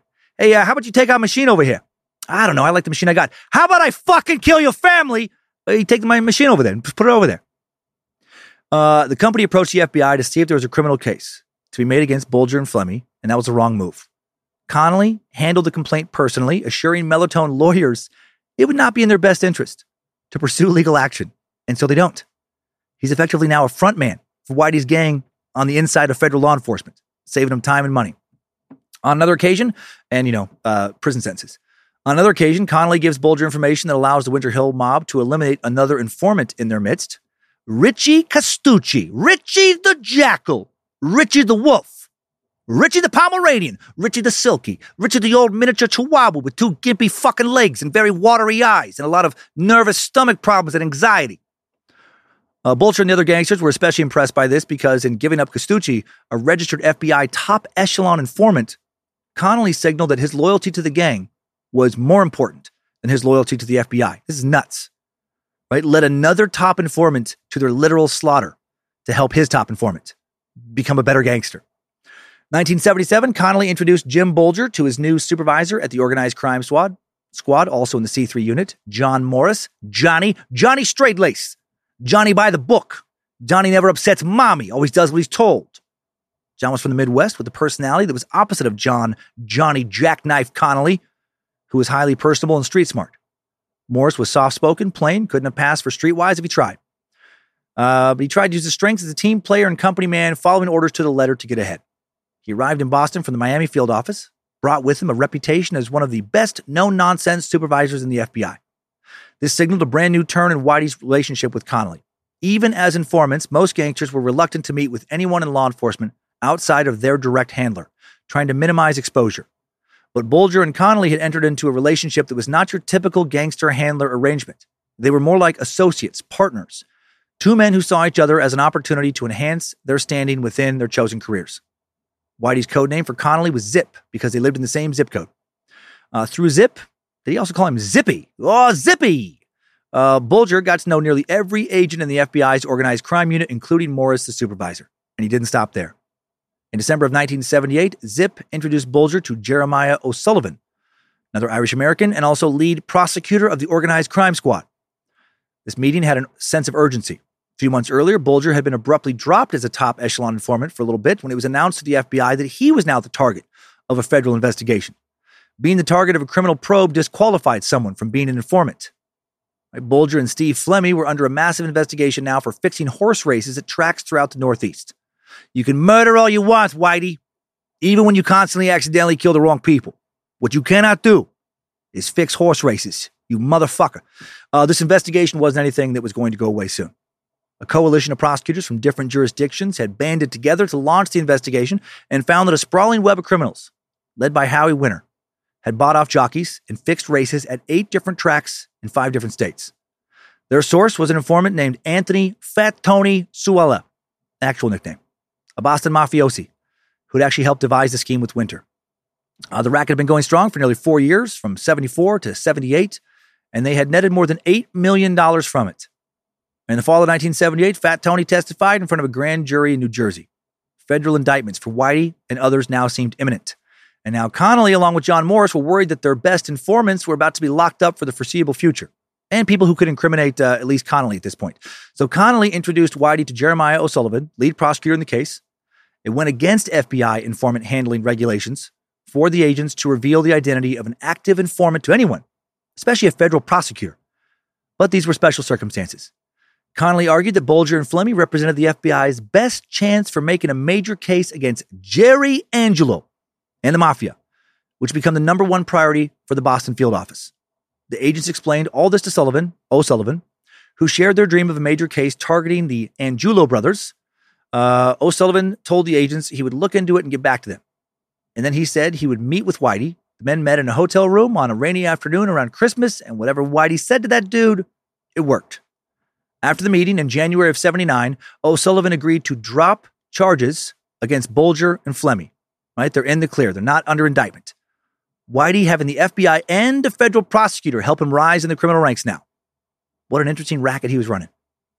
On February 3rd, 1979, indictments in the case that were supposed to also be against Whitey and Steve Flemmi are announced. It was as, uh, as if an atomic bomb had been dropped on the New England underworld, wiping out nearly a full, nearly a full generation of prominent mobsters. 21 gangsters were arrested in a series of high profile raids throughout the region. Thanks to Connolly, John Martorano, Johnny Pancakes, Johnny Hazelnut Crepes, had learned about the indictment and gone on the run. Howie Winter was not tipped off and had been arrested. He was facing a 20 year sentence. Bulger was reinstated as the top echelon informant. In addition, Steve Flemmi was officially reopened as a TE himself in February of 1980, with Spe- Special Agent John Connolly as his handler. The race fixing case would wipe out most of the Winter Hill gang and leave a power vacuum that Whitey would easily step into. Along with Howie Winter, Jim uh, Martorano, John's brother, was also arrested. Joe Mac McDonald, who was already on the lam, was forced to stay on the lam. A host of other affiliated criminals were either arrested or forced into hiding and out of their once profitable brackets and rackets. With the help of the FBI and that prosecutor, Whitey had just eliminated what had once been his own gang. This is what he and the prosecutor talked about. Now Whitey, right, he'll fucking rat on anybody. Now Whitey didn't have to make trips over to the Marshall Motors garage in Somerville anymore. The old Winter Hill gang is dead, leaving the new de facto Winter Hill gang to be run by Whitey and Flemmi, but really just ran by Whitey. He was the, the clear top dog. Whitey top dog Bulger. Whitey had salami. Whitey big cheese and crackers and wanting murder. Now Whitey would become the boss of the entire Boston underworld. Almost. One thing stood in his way the mafia. Uh, luckily, Whitey had his best friends, the FBI, to help take them down. In January of 1980, the C3 squad was successfully uh, planting uh, a Title III wiretap, an act of audio surveillance authorized by a federal warrant. A bug was planted in the headquarters of Jerry Angelo, all right, the uh, Patriarca family underboss and de facto leader with Raymond in prison. Jerry Jerkoff, Jerry Parmigiana, Jerry Maserati Linguini, Antonio Banderas. Known as the Dog Pound, and Angelo's modest headquarters at 98 Prince Street in the North End, thought to be the center of all decision making in the Boston Mafia. It had been a dream of the FBI since at least the fall of Raymond Patriarca or Patriarca back in the early 70s to plant a bug at 98 Prince Street. A hand drawn map of the interior by Steve Flemmi now helped them plant that bug. But in his paperwork, Connolly lied, saying the info came from Whitey instead of Steve, and Morris signed off on it. Uh, the reason they lied was because Jeremiah O'Sullivan, that prosecutor, only dropped Bulger from the race fixing indictment because he was needed, or told he was needed, to take down the mafia. And now here's the proof that he could help with the mission. The bug would remain in place for more than a year. On one occasion, Morris was so impressed with the recordings, he arranged to meet Bulger and Flemmi at the Colonnade Hotel in Boston, brought along the actual tapes, played them for the gangsters in the hotel room. Morris and Connolly, Bulger and Flemmi all drank wine, slapped each other on the back, laughed, listened to a tape in which mafioso Nicky Giso talked about his girlfriend. It was wildly inappropriate and illegal. This recording was supposed to be confidential, after all. Flemmi and Bulger were not federal agents. They didn't have the right to listen to these tapes. Morris got so drunk that Flemmi had to drive him home. Uh, later, in a state of panic, he realized in his drunken state he left the 98 Prince Street tape in the room at the Colonnade, had to rush back to the hotel and retrieve it. Also in 1980, a different bug is planted. Uh, that year, state police bugged the North Station garage where Bulger holds court and collects tribute from bookmakers. Apparently, knowing they are being listened to because they've been tipped off, Bulger and his associates uh, engage in idle, sometimes sarcastic banter. State police have no idea that these guys knew they were being listened to. 1981, John Morris is uh, temporarily transferred from the C3 squad to oversee an investigation concerning, of all things, officers of the Boston Police Department taking gratuities from known criminals.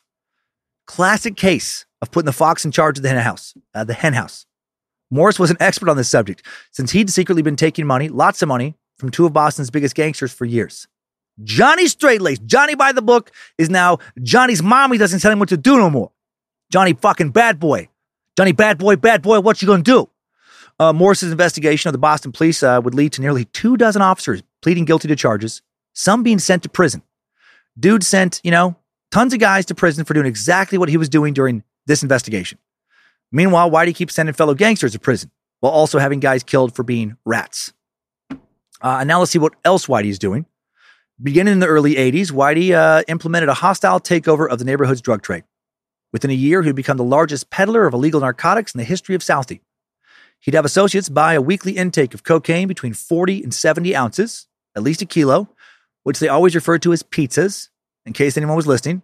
A kilo could cost anywhere from $28,000 to $34,000. They would cut it using solvents, things like uh, mannitol and uh, uh, inositol or inositol. The more weight the substance is uh, gained, the more money you know they can make off of it. And, and that kind of stuff is what scares me the most about illegal drugs. Not knowing what they've been cut with or how much you know has been cut into them. Uh, they also dealt weed, marijuana, storing it in a triplex at 252 E Street, but never heroin. Whitey's interesting moral compass again at work here. It was well known that anyone who tried to sell smack in Southie would get a beating. Heroin and prostitution forbidden under the Bulger regime. His new headquarters was now Triple O's Lounge. He also uh, rode around town now in his blue Malibu with uh, wire rimmed wheels, had a vinyl top. Everybody knew it was his. He was brutal, willing to do what he needed to do or thought he needed to do, including murdering someone close to him if necessary. And that would happen to uh, probably his most infamous murder victim, Deborah Davis, 47 year old Steve Flemmi's 26 year old girlfriend, in September of 1981. Deborah learned that both men were FBI informants. The discovery came when Flemmi, enraged by Deborah's insistence that he skip a late night meetup with Bulger, admitted to his collaboration with John Connolly. Bulger finds out and is fucking infuriated by Flemmi's confession. If Deborah reported them to law enforcement, she would not only jeopardize their precarious relationship with the FBI, but their lives, right? And the lives of those close to them. Whitey wasn't having that. Aware of how badly he fucked up, Flemmi now concedes to Bulger's demand that they eliminate Deborah. They hatch a plan. Bulger's going to take Deborah to the mall then lure her to a designated location where Bulger will kill her. In a chilling, ta- in a chilling statement in Bulger's 2013 trial about the decision to take Deborah shopping prior to her murder, Flemmi simply said, You're so negative about it. Why don't you hear the positive side of it? Like in Flemmi's mind, how they killed her was an act of generosity. They gave Deborah one last happy experience. How nice of them. After shopping, Flemmi brought uh, Davis to a house on 3rd Street in Bo- uh, South Boston. Waiting in the house on 3rd Street was Whitey Bulger. Uh, making it seem like Whitey was taking her shopping there. It was Flemmi taking her shopping. Whitey is waiting at this house now. Whitey, uh, 52 years old at this point, uh, Whitey uh, suddenly emerged from the shadows, wrapped his hands around Davis's throat. She struggled to break free. Squeezing tightly, never letting go of her neck, Bulger dragged her down to the basement where he finished her off. Afterward, using a pair of pliers, Flemmi now pulls teeth from his freshly deceased girlfriend's mouth so that her body cannot be identified by dental records. They later trussed and wrapped her body, dumped it in a shallow grave near the uh, Neponset River in Quincy, Massachusetts. Right, just fucking ripping the teeth out of the head of a woman uh, that he had some kind of feelings for. Right, his girlfriend. Steve Davis never got the chance to say goodbye to his sister. She had disappeared seemingly without a trace. Two or three times, Flemmi came to Steve's mother's house in tears, professing not to know where Deborah was or why she disappeared, and then they didn't hear from him anymore. The Davis family suspected Bulger and Flemmi of having Deborah killed, but didn't know for sure. Deborah's mom had conversations with FBI agents who claimed that they were investigating the disappearance, but they seemed more interested in what she knew about Flemmi than the whereabouts of Deborah. Steve Davis wanted to talk to the FBI, you know, to go with his uh, mother, who was meeting with agents at strange locations and odd hours, but she said no. Says Steve, when an agent told her, You have nine other kids to worry about now, she took that as a threat and stopped meeting with him. That's cool. You know, FBI threatening a victim's mother. Uh, Deborah's remains will not be found for 19 years. In April of 1982, Morris is approached by two agents from the labor racketeering squad, Gerard Montanari and Leo Brunick. They explained to Morris that they had begun to cultivate Brian Halloran, a Southie hoodlum, as a potential informant. The two agents had come to Morris to ask what he thought of Halloran's suitability. In the course of this debriefing, Montanari and Brunick also revealed to Morris that Halloran was claiming that he had been offered the contract to murder Roger Wheeler, owner of the massively successful casino World Jai Alai, by Bulger and Flemmi, and that he turned it down. And now Morris is alarmed. Roger Wheeler had been murdered in Oklahoma of, uh, in May of 1981, and the investigation placed a call up to Boston connecting the murder with Bulger and Flemmi. Morris put Connolly in charge of the liaison between the FBI and the Tulsa PD, hoping that Connolly would protect their prize informants and themselves. There was another alarming piece of information. The agents wanted to wire uh, up Brian Halloran and have him meet with John Callahan, former president of World Jai Alai. Morris remembered that it was a possibility that Callahan was involved with the murder of Roger Wheeler and thus Flemmi and Bulger. If Callahan said anything to Halloran, Morris's informants would be at risk. Within a matter of days, Morris directed Connolly to tell Whitey there was a problem that they should take care of. Brian Halloran needed to die. Two FBI agents are essentially calling in a hit now. Four weeks later, May 11th, 1982, Morris comes into work at the federal building uh, and learns that Brian, uh, weird, had been gunned down on the Boston waterfront, along with Michael Donahue, an innocent victim who had been giving Halloran a ride home. Right? Oh, well, throw some pork chops and uh, don't cry about it. Uh, what's done is done. Morris, of course, uh, provided the information that led to the murder. The once innocent Midwestern middle manager, no longer innocent. Later on the witness stand, he would say he felt bad about it. So that's nice. But he never told any of his superiors, and he went out of his way, along with Connolly, to create a false investigative narrative to hide what had happened. Connolly filed a report in which Bulger placed the blame for the Halloran Donahue murders on a group from Charlestown. The file read Source advised that the story being put out by the state police is that the FBI got Halloran killed, but source advised that the people from Charlestown say it was the state police who let the cat out of the bag. And in fact, the Charlestown crew had information that Halloran was talking to Colonel O'Donovan and Trooper Fralick. So now they're fucking throwing uh, these random police officers on the bus. Not only had they disguised Bulger's involvement, right? They put the blame onto the Massachusetts State Police and Colonel Jack O'Donovan, a man who for years had been trying to sound fucking alarm bells about the FBI's relationship with Bulger. A couple shady law enforcement agents, right? Fucking over a clean one who's about to expose him. Morris reviews and initials the report. In August of 1982, another murder goes down.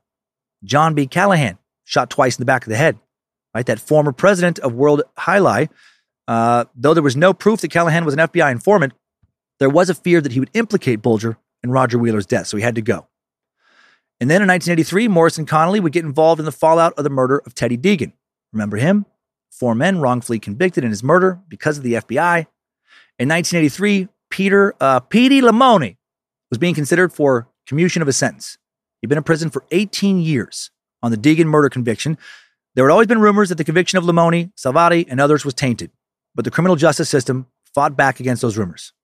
One of the people involved in the decision was named Michael Albano, who was a member of the Massachusetts State Parole Board. In 1983, he was approached by John Morris and John Connolly.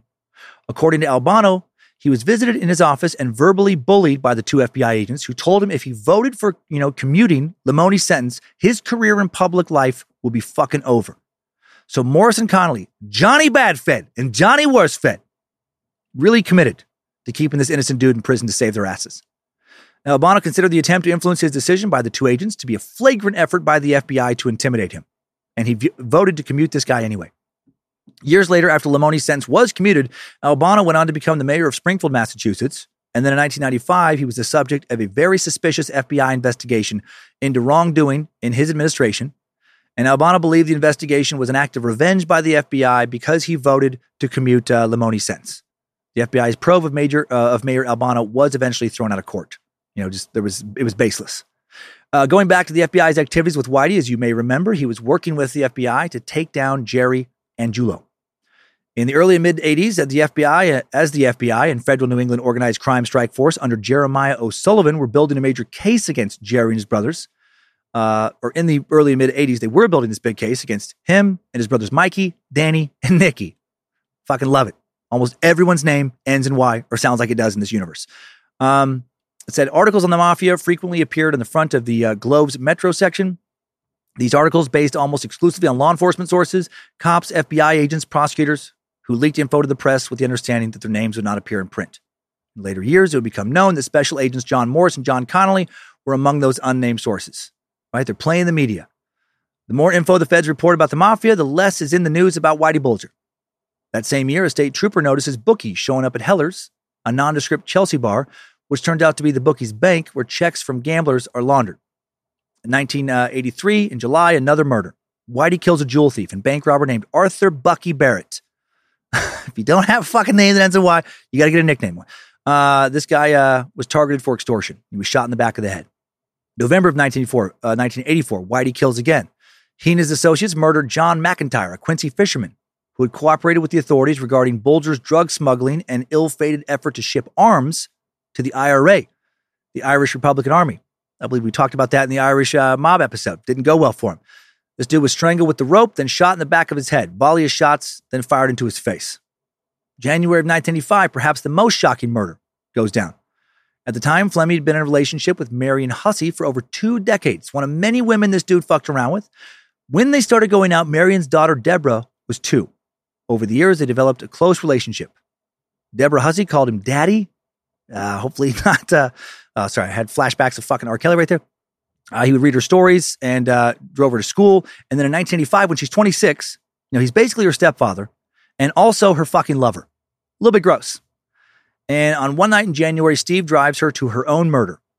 This guy has no soul. After driving her to a house and letting her inside, Bulger looped a rope around her neck, tied a stick to the rope, twisted it until she fucking choked to death. Then Flemmi got on his knees and once again pulled out the teeth of a woman freshly murdered by Whitey, who he had been dating.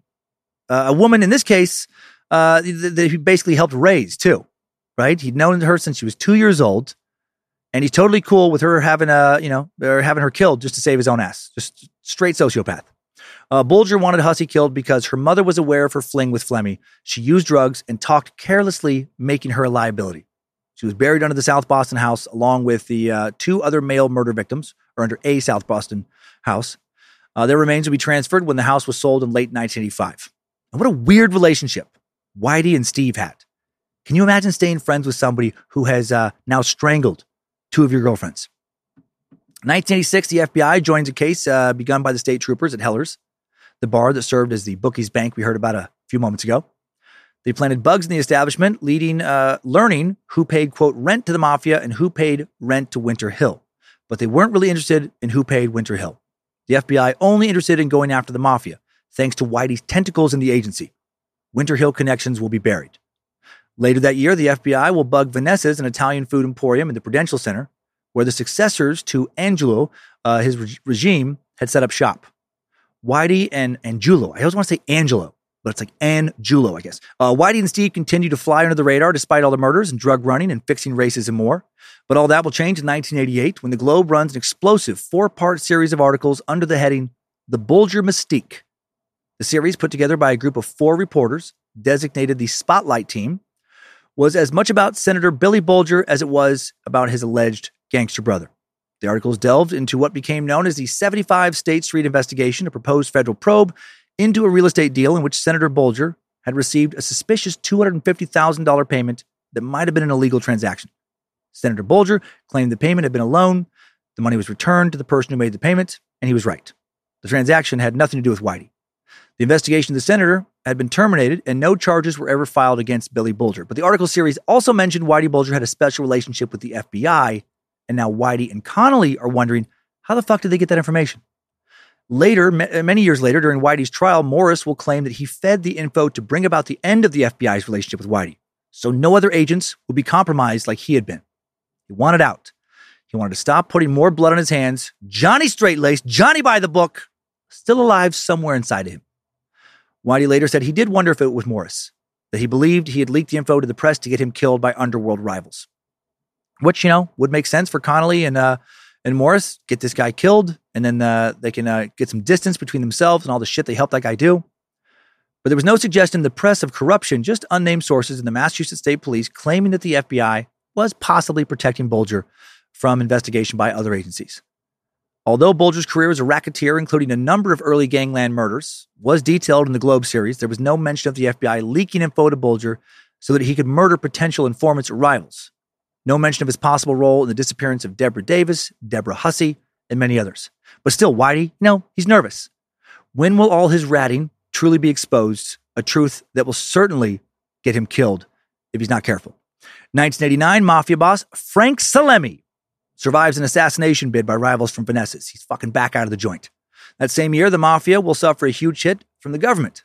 The mafioso who gathered at Vanessa's to shake down bookies are indicted in 1989 and imprisoned in 1990. And Whitey had helped take him down. Dude has been taking down rivals with the FBI's help for 15 years now. Also in 1989, a South Boston bar owner and mortgage company official, Tim Connolly, will go to the authorities claiming that Whitey Bulger menaced him with a knife demanding $50,000 after Connolly dropped the ball on getting a loan for a drug trafficker who, owned, who owed Bulger money. Strongest evidence yet linking Bulger to drugs and violence. Following year, Connolly also walks, uh, also wants to walk away from all of this. Whitey is, you know, easily far and away the biggest fucking crime boss in Boston now. Uh, Connolly does try to walk away. He retires from the FBI in 1990 after 22 years, accepting a highly paid job with Boston Edison, a utility company, randomly. He's done living on the edge, wants to work somewhere that has fuck all to do with organized crime, and Whitey Bulger. And now, with Connolly out of the picture, the FBI drops Bulger and Flemmi as informants and begins targeting them. Connolly, at this point, should have left the country. Uh, how could he not have worried that all the shit he'd already done with Whitey was going to, you know, come back and bite him now? Uh, 1990, 51 people said to be part of a South Boston based drug ring overseen by Bulger's underlings are arrested. All eventually pled guilty, but only one of them agrees to cooperate with the government, and he does not implicate Bulger. Good thing his crew had uh, more integrity than Whitey did. But without federal protection, it's got to feel like only a matter of time before somebody implicates Bulger. Following year, state police convinced uh, bookie Burton Chico Krantz, remember we talked about him a while back, uh, to become an informant. And he claims now that he paid rent to Bulger and Flemmi. State police bring evidence to federal authorities. A joint investigation is launched and it will go on for more than three years. Federal charges seem imminent. Four years later, in the spring of 94, the DEA, the Massachusetts State Police, and the Boston Police Department launched an investigation into Bulger's gambling operations. But despite being retired for years now, Connolly comes to the rescue again. He's contacted, he's able to point them in another direction, not just to save Whitey's ass, but to save his own. But he won't put off the inevitable for very long following year, in January of 95, 65 year old Whitey Bulger and 60 year old Steve Flemmi are formally indicted for racketeering. They're charged with enough to put them away for life, especially when the investigation will inevitably lead to numerous other charges. Flemmi tried running, but was captured as he left a financial district restaurant and hasn't been free since. He's 89 now, still in prison. Bulger was already gone he had fled uh, shortly before with his girlfriend Teresa Stanley. He'd left a, uh, a little bit, you know, earlier, and then returned a month later after Stanley decided that she wanted to return to her children. But then he quickly flees again with a mistress, 44-year-old Catherine Greig. Right, dude risks imprisonment for life to drop one girlfriend off and pick another one off and pick another one up. Uh, Bulger and Greig now travel under aliases. They head first to Louisiana. Uh, they go to New York. Uh, they'll they'll be elsewhere around the world, London, other places before uh, eventually making it to California. Excuse me, on, De- on December 31st, 1995, John Morris, John Connolly's former boss, now retires from the FBI. Not good for Connolly. Now he has nobody inside to protect him for, uh, you know, and nobody able to cover up all of uh, the shit that they did with Whitey. Two years later, he will, he'll receive a call from someone representing the FBI's Office of Professional Responsibility asking about Whitey Bulger. This initial conversation will lead to more and more conversations, which will lead to Morris cutting a deal with federal prosecutor Fred Wyshak in 1997, a man putting together a case against former FBI agent John Connolly. In exchange for telling everything he knows, Morris is given immunity. Lucky him. He'll testify in a bunch of hearings, depositions, and trials over the next two decades. 1999, Bulger is officially listed on the FBI's 10 most wanted fugitives list, at one point being designated the Bureau's second most wanted man behind only Osama bin Laden. A $1 million reward is issued for providing any info leading directly to his arrest. And while he's on the list, the government starts making an even bigger case on Bulger because they have new sources. After Bulger went on the run, Flemmi began to spill his guts to the feds on his former partner. And longtime associate and bodyguard Kevin Weeks cuts his own deal with the government. At one point in his life, Weeks looked up to Bulger as if he was a, a big brother or an uncle. At the age of 19, he was handpicked by Whitey to serve as his muscle. When Bulger wanted someone physically threatened or assaulted, Weeks was his man. Brawny and physically capable, Weeks broke bones, once beating a man who owed Bulger money uh, so brutally he shattered some bones in his own hand. Weeks was also frequently called upon to help Bulger and Flemmi dispose of bodies of murder victims, uh, so he could tell the feds where all the bodies were buried now, including the body of Deborah Davis, who Weeks helped bury. Weeks testified in court and served five years in prison. He was paroled in 2004, now lives once again in Southie, doing uh, who the fuck knows what. September 21st, 2000, federal prosecutors unseal an indictment charging Boston's most infamous and elusive mob figure and longtime associate Steve Flemmi with involvement in the killings of 21 people between the two, from rivals to strangers in the wrong place at the wrong time to their own girlfriends, in a reign of intimidation and murder that spanned some 25 years. Until then, the main defendant, James Bulger, had never been charged with murder, though he was indicted in racketeering of racketeering in 1995.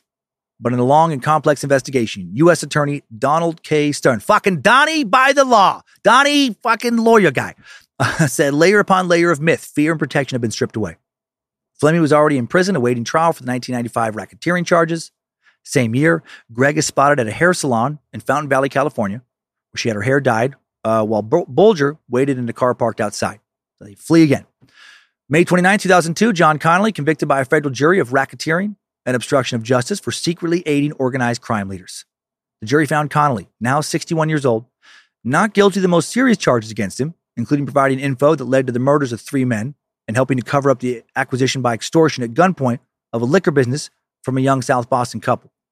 Jury also found Connolly not guilty of receiving a series of bribes from Bulger and Flemmi though he was found guilty of taking $1,000 and a case of fine wine from Mr. Bulger and giving it to his FBI supervisor, Mr. Morris, in 1984. Jury also found the government had failed to prove that in the three cases Connolly tipped off Bulger about what other informants were telling the FBI about his criminal activities, info that the government said led Bulger to have them killed. But the, uh, but the jury did find Connolly guilty of alerting Bulger and Mr. Flemmi about a secret grand jury indictment against them in 1994, enabling Bulger to flee. The jury also found Connolly guilty of obstruction of justice and sending an anonymous false letter to Judge Mark Wolf during the 1998 trial of Flemmi in an effort to have the charges against Flemmi thrown out. After the verdict was read, Michael Sullivan, the U.S. attorney, said that Mr. Connolly's conduct was appalling and that unfortunately, as the evidence showed, John Connolly was not alone in being corrupted. Morris had admitted on the witness stand that he himself had taken $7,000 from Flemmi and Bulger and in exchange had provided them with confidential information in the 80s and uh, he's full of shit. These guys took so much more than $7,000. Connolly faced 10 to 15 years in prison now. In 2003, the Davis family, along with the families of Deborah Hussey and Louis Litif, two other murder victims of Bulger and Flemmi, file a joint lawsuit against the FBI and the DOJ on the theory that the government aided and abetted Bulger and Flemmi in the murders of their loved ones. In 2003, the family of murder victim John McIntyre files a similar suit. Later, more wrongful death lawsuits are filed this time by the families of additional murder victims, Brian Halloran and Michael Donahue. The government aggressively contests these cases rather than reach settlements with the families. How fucked up. And that creates a lot of ill will, as it should have in Boston, towards the Department of Justice. In 2004, an unassuming bureaucrat named James Marra is assigned to investigate matters of internal corruption surrounding Bulger's relationship with the FBI. Over a nine year period, he'd become an expert on all government documentation pertaining to the relationship between the FBI and Bulger. But his testimony won't appear on the scene until much later. What a fucking mess all this is. So many skeletons coming out of the closet, so much distrust now for the FBI, and, and rightfully so for all the corruption. In 2005, the McIntyre family receives a favorable judgment of $2.3 million, money to be paid by U.S. taxpayers. Halloran and Donahue families win their cases, are awarded collectively 4 million in damages. But then the rulings are overturned on appeal on the grounds that the families had filed their suits after the statute of limitations had expired. How fucked up. And how did that not come up earlier? earlier? Davis family, along with the families of Hussey and Litif, won their initial cases as well. They received judgments ranging from $335,000 to 1.3 million. Again, the government appeals, but in 2012, this time the financial judgments are upheld. Also in 2005, in an interview that Kevin Weeks did with the CBS News program 60 Minutes, it was revealed that Bulger and Weeks had considered killing Howie Carr, a Boston journalist and radio show host who wrote several books about Bulger. Wonder how Howie felt uh, about hearing that. Bulger wanted to kill him because of Carr, uh, because of his incessant lampooning of Senator Billy Bulger in print and on his radio show. May have also been because uh, Carr speculated endlessly about Whitey Bulger's sexual preferences, often portraying him as a covert gay hustler who liked little boys. That's a fucking wrong dude to taunt. Carr is lucky to have lived through that. Uh, Kevin Weeks had even gone so far as to stalk Carr to his summer vacation house, where he staked out the location with the intention of shooting the famed columnist when he walked out his front door. Almost did that. But then when Carr emerged with his young daughter walking out the door, didn't carry off the hit. Dude came so close to getting fucking whacked by hoodlums, vagabonds. Now back to Connolly. Uh, he initially been sentenced to 10 years in federal prison, but now he was about to face a lot more time. Chickens are coming home to roost. These guys are getting cockadoodle doomed. Uh, November 6, 2008, John Connolly was convicted of second degree murder for leaking info to Boston mobsters that led to the 1981 murder of Roger Wheeler and the 1982 murder of John B. Callahan. During the trial, Bulger associates Steve Flemmi, John uh, Martorano, and Kevin Weeks testified for the prosecution, detailing Connolly's ties to Bulger and Flemmi. Flemmi testified that he and Bulger paid Connolly $235,000 over the years, but started cutting his payments in the late 1980s after he started attracting attention uh, through too many luxury purchases, including a boat. Yep, that $7,000 claim was bullshit. Even $235,000 seems light. IRS Special Agent Sandra Lemansky testified that during the 1980s, Connolly bought a 27 foot Sea Ray boat for uh, just over 46000 South Boston condo for 63000 with a $12,000 down payment, Brewster condo for 80000 with a $15,000 down payment, land in Chatham, or Chatham, gosh dang it, Chatham, uh, for 98000 and then uh, built a house on that property for 132000 I can't believe money went that, went that far. Uh, that wasn't that long ago. Uh, $235,000 in 1980 is said to be worth by an inflation calculator uh, $867,000 today, but that's not really accurate because of how much real estate prices have leapt. When it comes to real estate, that money went a lot farther back then. Uh, in 1980, the average price was uh, $147,500 for a home. Now it's $929,000. So real estate over six times more expensive now in Boston than it was in 1980. Uh, during the 80s, Connolly's uh, annual FBI salary started at $45,000, gradually increased to $65,000, she said. How was he buying all that shit? Making Connolly look worse. Denise Taste, uh, an FBI employee who worked as an assistant to Connolly in 1988, testified that one time when he was not in the office, she uh, Connolly instructed her to leave his paycheck on his desk. Taste admitted that when she looked at the check, it was for $2,078. Then she opened the middle drawer of his desk and saw about 10 more uncashed checks inside. Thought I was a little suspicious that he didn't need all that money. Now, that money wasn't shit compared to his hoodlum money, Johnny Bankroll, Johnny Blood money, Johnny Cool condos and boats and shit. But now can't use it because he's in prison. Also, also testifying against Connolly was his former FBI super, uh, superior, John Morris. Jurors deliberated less than three days before delivering the verdict after a two month trial, guilty of second degree murder, now faced with the possibility of life in prison. Also in 2008, the FBI uh, increased its reward to 2 million for info leading directly to Bulger's capture. Largest reward ever offered at the time by the FBI for a domestic fugitive. Bulger and Greig had been allegedly spotted in various places around Europe from 2002 to 2007, still unknown where they are. January 15, 2009, 68 year old Connolly sentenced to 40 years in prison. Judge Blake said he crossed over to the dark side. Meanwhile, Bulger now makes it to Santa Monica, California living in an apartment 303 at the Princess Eugenia Apartments 1012 3rd Street with his girlfriend, Catherine Greig. Uh, I lived at 140 or, or 1445 6th Street for a year in Santa Monica while he was living there, less than a mile away, 0.8 miles. I do wonder if we ever crossed paths. Uh, Bulger lived less than a mile from where the that old YMCA worked at is. It's my gym, Connie. Maybe he worked out there. Uh, he owned more than 30 firearms, all fully loaded, hidden around this place, safeties off, ready to go at a moment's notice. Uh, he kept some of his arsenal inside cutout walls, uh, hollowed out books, along with a ton of knives and over $800,000 in cash.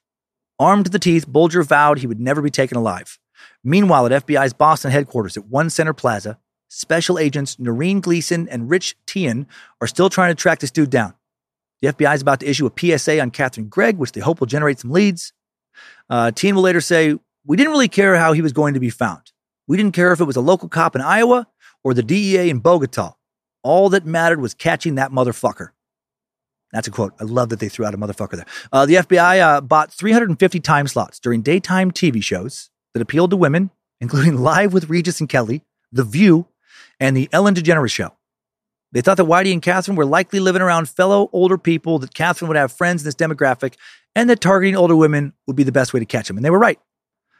June 21st, 2011, the Bulger Task Force lets the 30 second commercial spot fly. This is an announcement by the FBI. A female narrator declared, Have you seen this woman? High resolution photos of Greig, you know, slide into the video frame next to the FBI shield, along with a reward in bold type of $100,000. Greig has had plastic surgeries, the narrator continued. I don't know why I'm sounding like fucking unsolved mysteries guy right now. She's wanted for harboring James Whitey Bulger, a fugitive on the FBI's 10 most wanted list.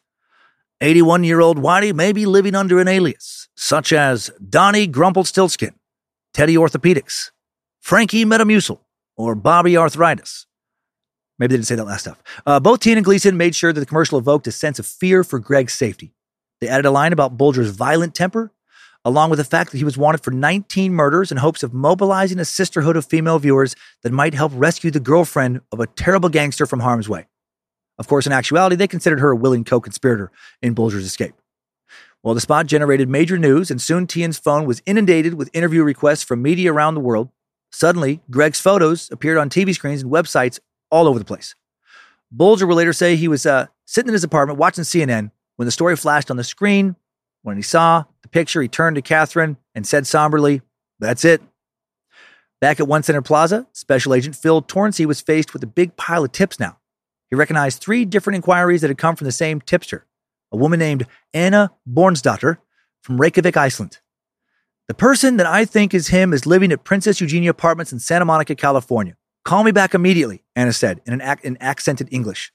They called themselves Charlie and Carol Gasko. It was Björnsdóttir who uh, had once befriended Greig over the mutual love of a stray cat named Tiger. She even provided an actual location and a name, which differentiated this tip from the rest. Agents checked federal law enforcement databases, did find out that a Carol and Charles Gasko were living at the Santa Monica address she had given. The couple had no birth dates listed, no social security numbers, no California driver's licenses, no state identification cards. They were ghosts. Now it was time to contact the local LA uh, FBI.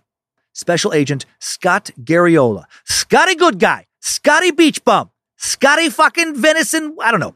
Uh, he worked out of the LA office since 1991 and hunted and captured dozens of dangerous fugitives, including one from the FBI's top 10 list before this.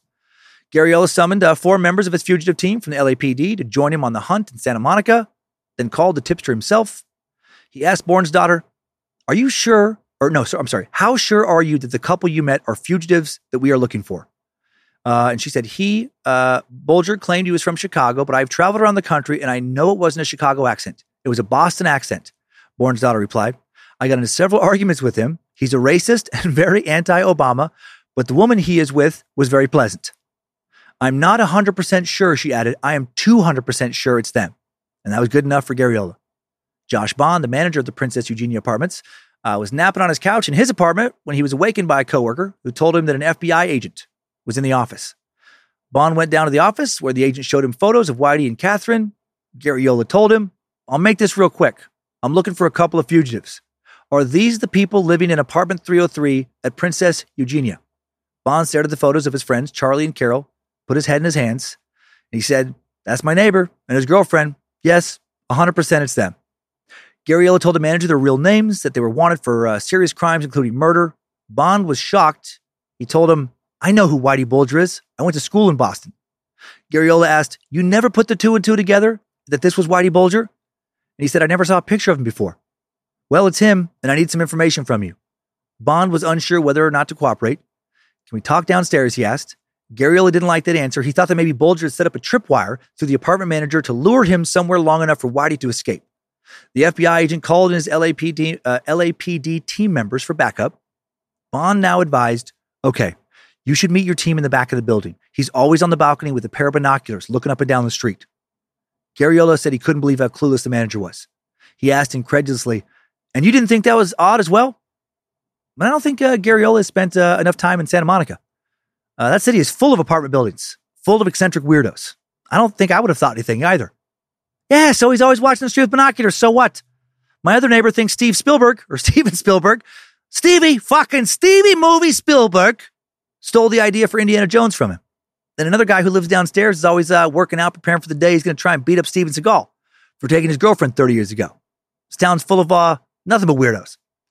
Bond then inquired about a subpoena. Garriola quickly mentioned the big FBI reward for Whitey's capture, and that triggered the manager's arrest.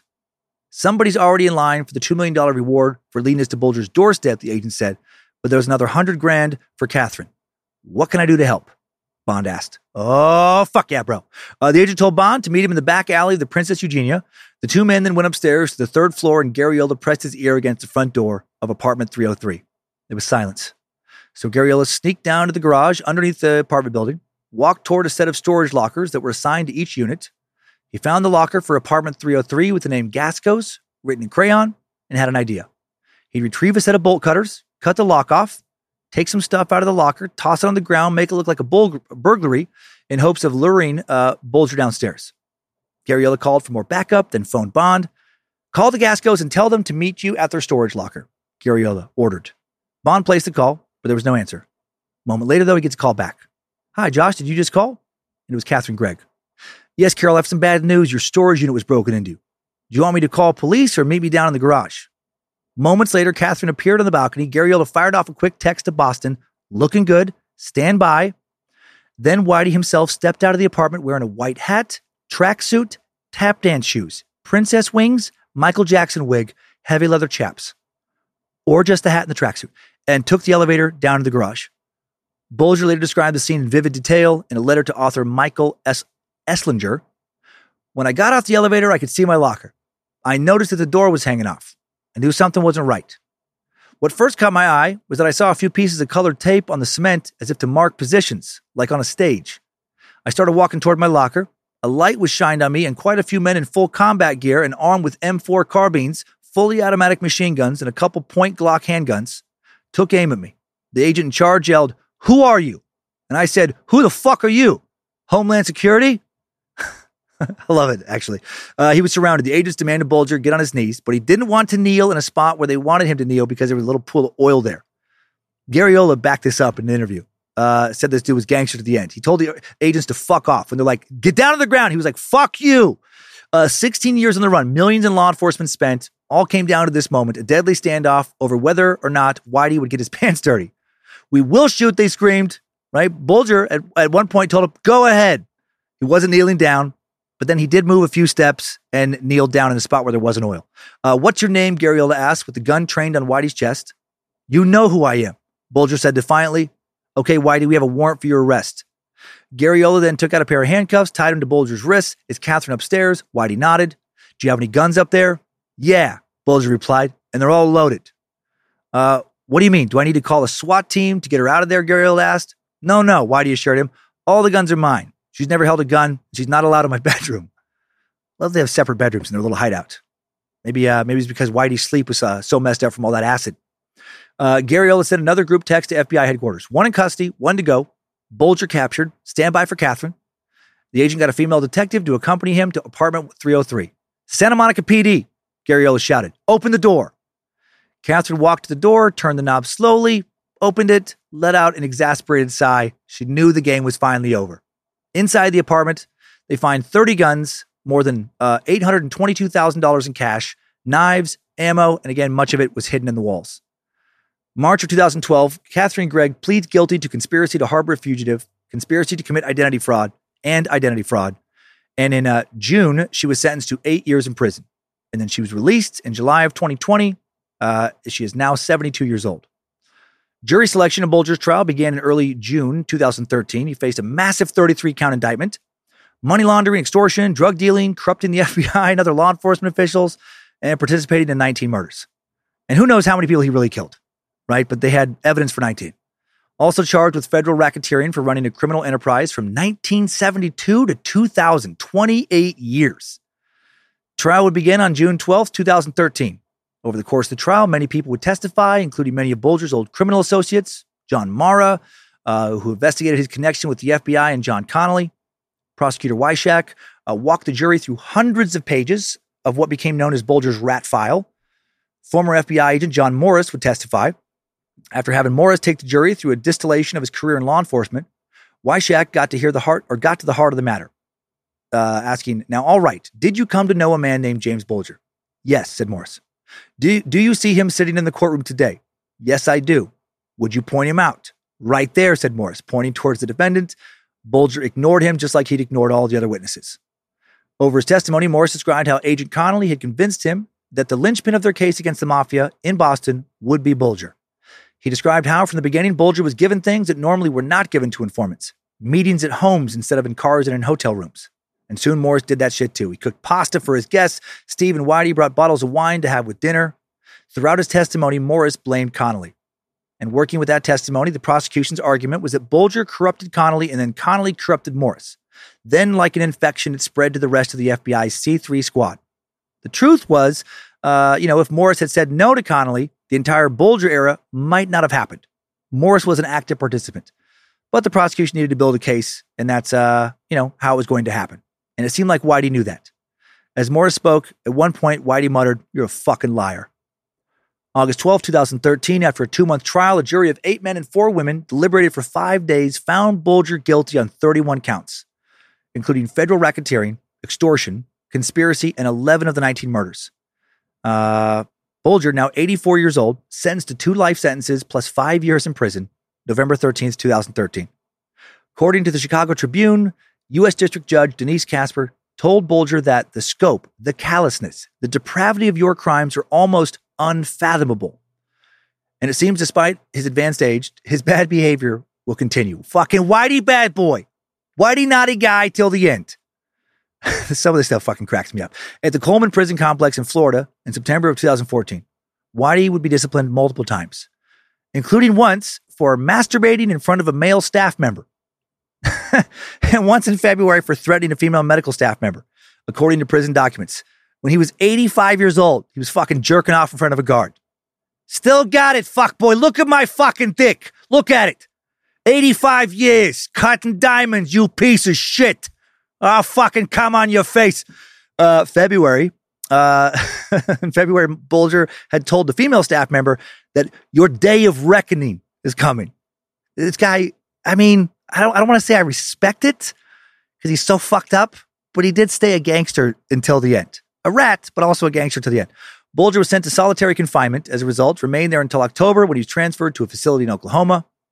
August of 2016, Bulger asked the U.S. Supreme Court to hear an appeal of his case. Nah. October 30th, 2018, at around 8:20 a.m., Bulger, 89 years old now, is found unresponsive at a United States penitentiary in Hazleton, West Virginia, where he had just been transferred like hours before. He'd been beaten by a group of inmates with a padlock stuffed in a sock. They rolled his wheelchair, excuse me, into a corner before proceeding with a brutal attack. Beating was so violent it displaced his eyeballs. He was unrecognizable and bleeding profusely, but still alive when found by prison authorities at 8:20 that Tuesday morning. Tough son of a bitch, knocking on the door at 90 years old and a beating like that, right? Still doesn't just immediately kill him. Fucking Whitey Wicked Tough.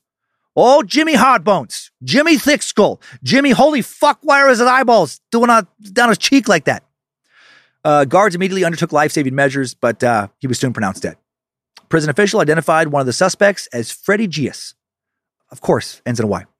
Uh, 51, a hitman from West Springfield, Massachusetts. Freddie, fuck around and find out. Freddie Eyeballs. Freddie was serving a life sentence at the Hazleton Penitentiary uh, for the 2003 killing of the leader of the Genovese crime family in Springfield.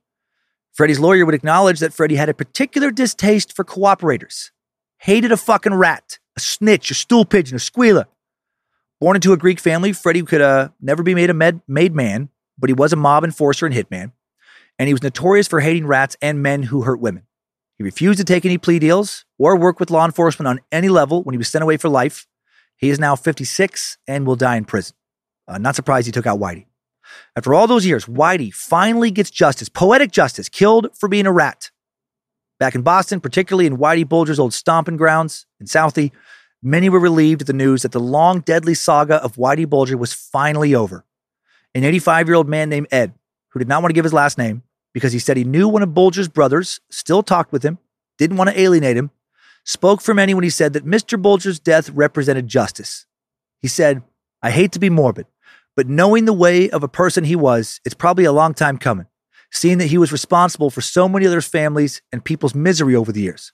There's an old saying, what goes around comes around. Many of the families of Bulger's victims did not hide their glee when they heard about his death.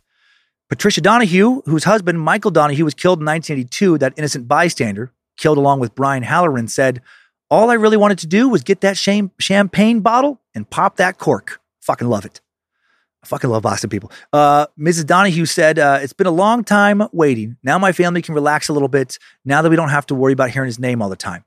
And then Stephen Davis, the brother of Deborah Davis, said he was pleased. He died the way I always hoped he he died the way I hoped he always was going to die. And with that, let's get out of this timeline. Good job, soldier. You've made it back. Barely.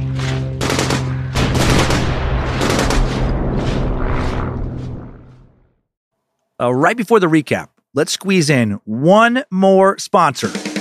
Today's Time Suck is brought to you by Whipple! Irish Gangster Nicknames Edition.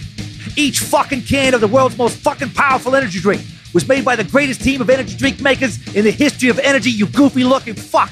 Tony Salami Legs McNeil, Jimmy Jazz Hands O'Reilly, Mickey Shepherd's Pie with a little too much butter in the potatoes Kilkenny, Larry Brickbat McSweeney, Johnny Pork Chops, Fat Donnie, Greased Weasel Tails Quinn, Frankie makes a better pork chop than Johnny Pork Chops McMurphy, Willie Animal Crackers McGregor, Larry Don't Let Him Lick Your Uncle Orion, Skinny Vinny, Regular Size Patty, Tiny Tommy, not quite tiny, but I have a hard time justifying calling him a normal sized guy, Gary Walsh. And last but not least, Joey always takes the last piece of fucking pizza, even when he's at someone's house who never really fucking invited him, and has tried to make it clear through fucking nonverbal body language cues that it would be best if he leaves because he's so fucking annoying and he always smells like pickles, even though no one has ever seen him eat a single fucking pickle, which is weird because we talk often about how fucking crazy it is. That everyone's waiting to catch this motherfucker eating a pickle, but no one ever can. And it's been at least eight fucking years since that pizza swiping rat bastard first got this super long nickname, O'Malley. Fuck you, fuck your family, and drink Whipple! Irish Gangster Nicknames Edition. Whipple, a proud subsidiary of Bear Evil Incorporated. Hell yeah. That's the kind of energy I want. So I can be Danny records six hours of research in less than three hours Cummins. Uh, but enough about Sweet Sweet Whipple. Uh, Whitey Bulger, very different end to most organized crime stories. Very rarely do we see a criminal underworld figure live to such an old age. So many of them are gunned down as relatively young men in their 40s or 50s, if they live that long. Even if they make it to their elder years, they're often forced to go into hiding from other gangsters, you know, they've made enemies with along the way. Witness protection, just moving the fuck out of the area, never to come back. Something. We learned that in our Irish mob suck, but not with Whitey. Not until the very end. Not until he was, you know, pretty advanced in his years. Until he finally lost Fed protection. He just kept killing. Didn't even hand the murders over to someone else when he got close to what is uh, retirement age for most. Still wanted to be the one to pull the trigger. Still wanted to be the tough guy. What an interesting rise to the ranks he had. Able to make it to the top thanks to his own cunning, ambition, ruthlessness, and being lucky enough to have a high ranking politician for a brother, and being willing to work with the feds and be the biggest rat in the history of organized crime in Boston. His brother helped him get out of prison years before he otherwise would have during that first stint for robberies.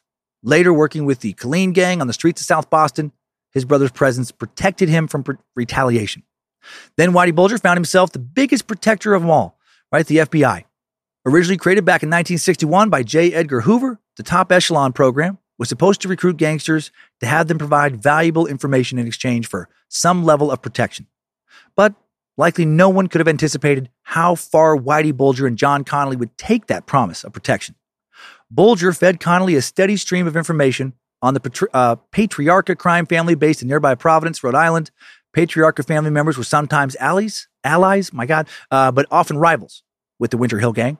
And the FBI essentially sided with Whitey and the South Boston Gang in this ongoing competition. And Whitey, while committing murder after murder, while running drugs, selling guns, extorting local businesses, uh, running illegal gambling operations, and on and on and on, would convince his FBI handlers time and time again to look the other way and sometimes help him while he ratted out other gangsters for doing the same shit that he was doing, while he also bribed those FBI agents. And that went on for two decades. Finally, in 1994, the Drug Enforcement Administration, the Massachusetts State Police, and the Boston Police Department launched an investigation into Whitey, accurately believing the FBI had been compromised. And in December of 1994, the now retired Connolly helped his informant and himself one last time and told Bulger arrests were coming. Get out of here. Whitey spent the next 16 years on the run as a fugitive. Joining him for much of that time was his girlfriend, Catherine Greig. During his time as a fugitive, Bulger and Greig traveled frequently, were reported to be uh, seen in Vancouver, British Columbia, London, England, and a ton of other places. And finally, he settled in Southern California. He and Greig ultimately were arrested in 2011 outside their little apartment in Santa Monica, California, a few blocks from the beach.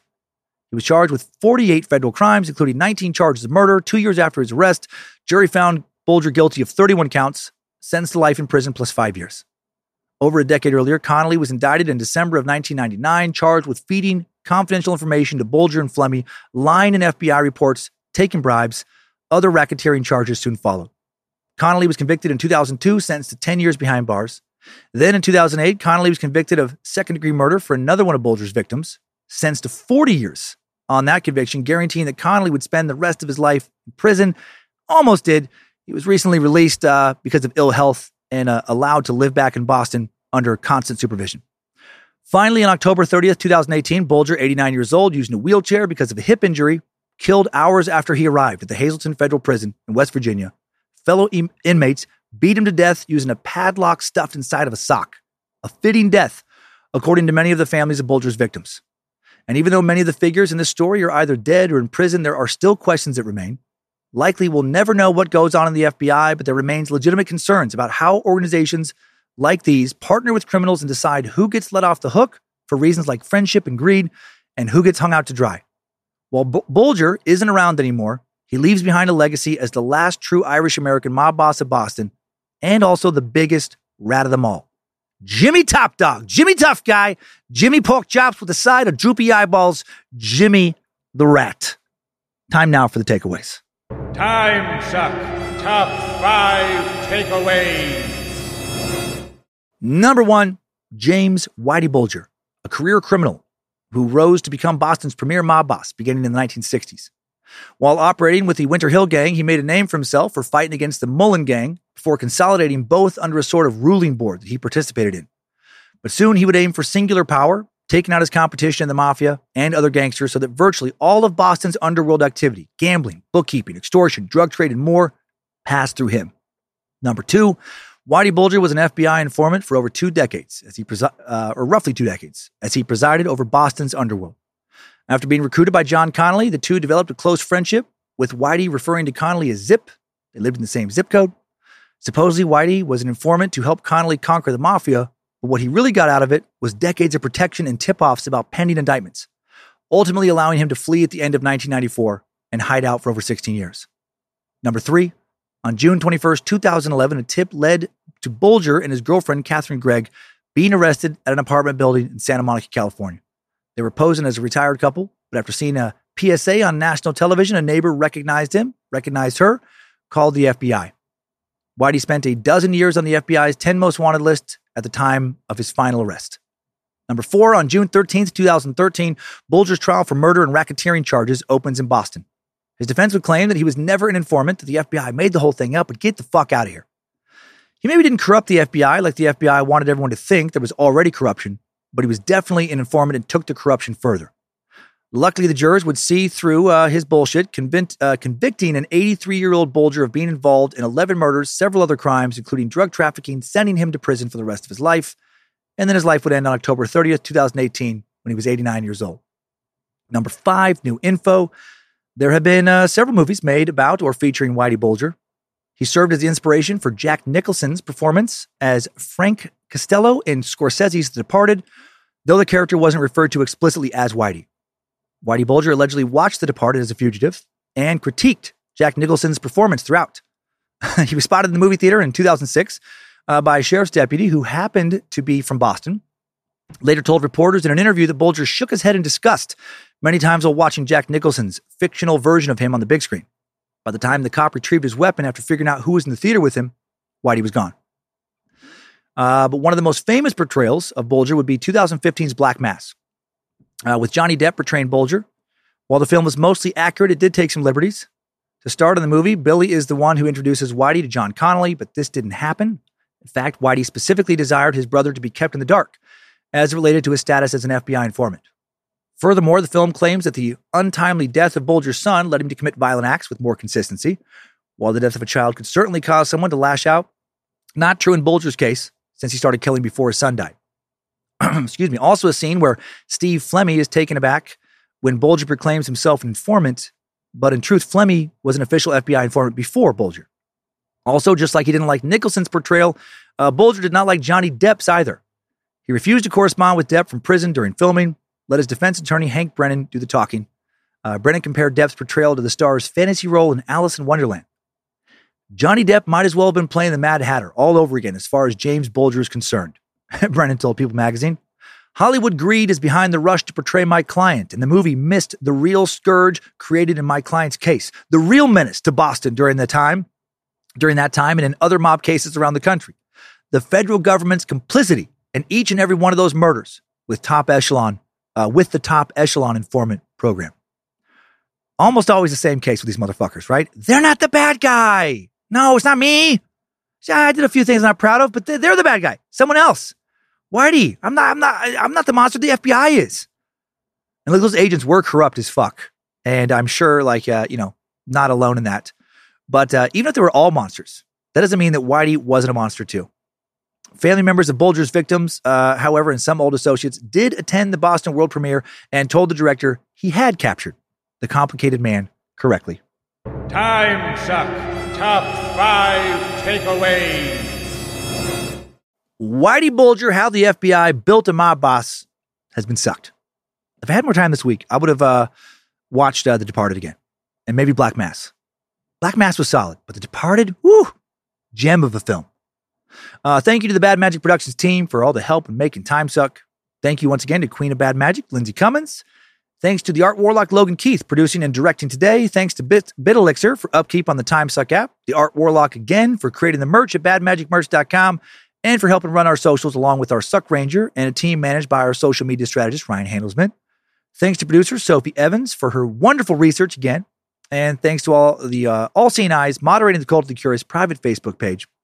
Uh, the Mod Squad for making sure Discord keeps running smooth. Cult of the Curious, three out of five stars. So many other TimeSuck adjacent Facebook groups. Uh, thanks to everyone over on the TimeSuck subreddit, Bad Magic subreddit. Uh, so many people uh, helping build community around here. Uh, next week, let's explore a mystery. We're going to cover the disappearance of Malaysia Airlines Flight 370 on March 8th, 2014. What was supposed to be a routine flight from uh, Kuala Lumpur to Beijing ended with the total disappearances of 239 people on board. The disappearance of Flight MH370 captivated the world, including me. Millions of people kept up with the search, anxiously hoping that the plane would be found, that a miracle might happen, and the passengers would be uh, safe and unharmed. And that never happened. Then, for years, the families of passengers held out hope that at least the plane and its flight recorders would be found someday so they could know what happened to their missing loved ones. Investigators searched thousands of miles, looked into passengers' personal and financial information, searched pilots' homes. Still, no one knows exactly what happened to MH370. Unless the plane is found, all we have are investigative determinations based on the final flight path of MH370. During a regularly scheduled flight from uh, Kuala Lumpur to Beijing, the plane flew hundreds of miles off course, made a sharp turn, then disappeared somewhere into the Indian Ocean, or if you let your imagination really uh, go wild, disappeared into some uh, part of the multiverse, slipped into a parallel dimension, was picked up by alien spacecraft, dove into the hollow earth. Crazy speculation, I know, but we don't know what happened. What we do uh, believe most, or what do we believe most likely happened to MH370? Who were the pilots flying that day? The passengers on board? How did researchers figure out uh, all that we know today? And what are some of the craziest and somewhat probable conspiracies surrounding the plane dis, uh, plane's disappearance? That's what we're going to be looking into. And we'll talk about how MH370 is far from the only flight that has gone missing under mysterious circumstances. In fact, there have been many strange plane disappearances throughout aviation history. Planes disappearing at high altitude, unsolved, quote, broken arrow incidents, and very strange final communications. Let's get mysterious, maybe even spooky, and more on next week's episode of Time Suck. Right now, let's head on over to this week's Time Sucker updates. Updates? Get your Time Sucker updates. First up, we got Meat Sack Terrorizer, Rory Fitzpatrick. Rory blasting ear holes. Rory six sense of humor. Rory, listen to what I fucking force you to listen to, you pile of shit, Fitzpatrick.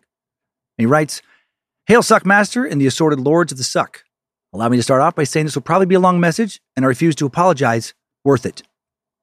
First off, my whole family asked me to thank Dan for the shout out on Instagram for your birthday about Jangles. I'd apologize to Penny Pooper, but I think we all know that's a bullshit apology.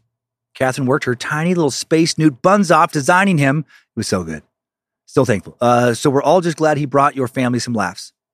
Second off, and possibly more importantly, I have the uh, Moab of Cummins Law situation to share with the cult. The uh, Massive Ordnance Air Blast is uh, that acronym. Here we go. This time of year marks the local farmers market on Saturday mornings. It's a pretty large event that draws several thousand people throughout the course of the day. Also held directly in front of the hotel restaurant I'm a chef at.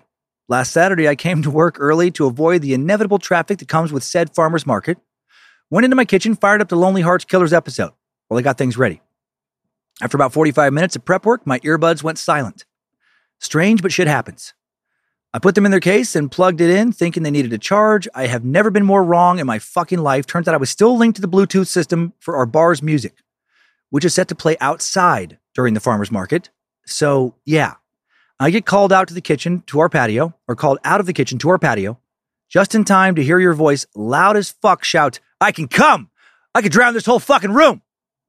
To the approximately 300 to 400 people setting up their stands and some early comers to the market. Safe to say the kitchen staff is no longer allowed to use the bar's music system, and I can't say I'm upset about that. So well done, mother sucker. Anyways, that's about it for this email. Hoping it makes on the podcast. And if it does, would you also be kind as to say, as to give my family a shout out? Catherine, Jacob, Angie, and I are all regular suckers and hearing you say thanks in the video of poor Penny Pooper was the highlight of their entire month. Again, not one bit sorry for the length of this email. Much love from the whole family for making learning so awesome and fun. Keep on sucking, Rory. Uh, Rory, man, thank you, man. My allergies, I don't know, just started going crazy 10 minutes ago. So sorry, I'm constantly like gulping and stuff. Just so weird when that happens out of nowhere. It's like somebody just fucking dumped a bushel of pollen in here. Uh, but Roy, thanks again for the, uh, yeah, uh, lovely Bojangles gift. Or I guess, I guess I should thank uh, technically for Bojangles. I should thank scrolling back here. Oh, where is her name? Come on. Why is this taking for fucking ever? Catherine. Thank you, Catherine, for making the Bojangles. And uh one second.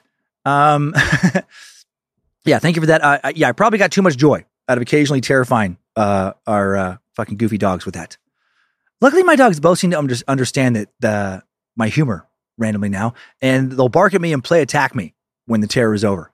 Uh, as someone who goes to farmers markets every summer, I love this message. I know that farmers markets are filled with plenty of people, good people, who would be fucking horrified by so much of what goes on here. There's a lot of, um, a lot of how do I describe their types? Uh, just, just people who I don't know, listen to more maybe wholesome, less profane, less dark type of content the thought of you traumatizing hundreds of these people is very funny to me. Uh, yeah, you have an awesome family, my man. Uh, cherish them. Next up, sweet sucker Rachel Kinzer is a gem who writes, Hello, Dan and the rest of the Bad Magic team. Not sorry in advance for the long message. I'm writing in to tell you how much joy this podcast has brought to me and how it's made me see joy and humor and meaning and more things in my life. Oh, fuck yeah. Uh, I started listening to Time Suck earlier this year. I've become obsessed. I'm working my way through the back catalog, and every episode gives me more and more reasons to listen. Dan, I don't agree with you on so much politically, But I will say, it doesn't affect me like it does with a lot of people in my day to day life. You are ridiculously open minded and level headed when you talk about any subject, yet your moral compass and the way you are willing to change your views upon hearing new info has been inspiring to me to be more open and considerate of differing opinions and those trying to learn. Often I find that being curious is what many people mistake for being smart. People think I'm super smart, but I really know so much about so many different topics because I always remain curious. Listening to Time Suck hasn't hurt either. I also want to say the way you cultivate a community, so many different types of people, is admirable as hell. Most podcasters and celebs are worried about having too much of a parasocial relationship with their fans, many for good reason. And I love the way you balance friendship and professionalism within the community. You're one of the only public figures I know of who I believe not only loves their fans, but you also deserve them. That's very nice. The way you support and uplift this community is so admirable, and I truly have no shame saying that you're one of my heroes. Now, if you feel like reading this on air, I have two requests. Don't skip reading my letter just because people have criticized you for jerking yourself off on air, reading letters that praise you too much. I love when the updates include letters from people saying how much you and Time Suck have positively influenced their lives because I feel the same way and it makes me feel less alone. And then, two, please shout out my future brother in law, Dennis. He is such a great partner to my sister, Mary, and he's also become a great friend to me. He introduced me to your stand up and to Time Suck and Scared to Death. He's been through so much in his life, and me and him argue politics way too much. But I love him, and he has been the first and only good partner my baby sister has ever had. He deserves a shout out on his favorite podcast ever. Thank you. Keep up the good work. The show has changed my life. I can't wait to save enough to attend Wet Hot Bad Magic Summer Camp next year. Loyal sucker, Rachel Kinzer. Well, Rachel, Rachel, sorry, my fucking allergies are crazy. Uh, you are so nice and a great writer, great communicator. Uh, thank you for bringing uh, Rachel in here, Dennis. Glad you two differ strongly on politics and still love and respect each other. We need more of that. Good on you both. Uh, yes, Rachel, remaining curious, I think, is so important. Uh, I hate it sometimes, but so important. I hate feeling the need to change opinions based on new information. I am jealous of people in a way who just like figure out their opinions on various issues at like, I don't know, fucking 18, 19. You're like, you know what? I'm just going to sit in this pocket forever. Some of them, it benefits them very much socially, benefits them very much financially. I don't think it's correct, but they don't get hurt in life by it, it seems like.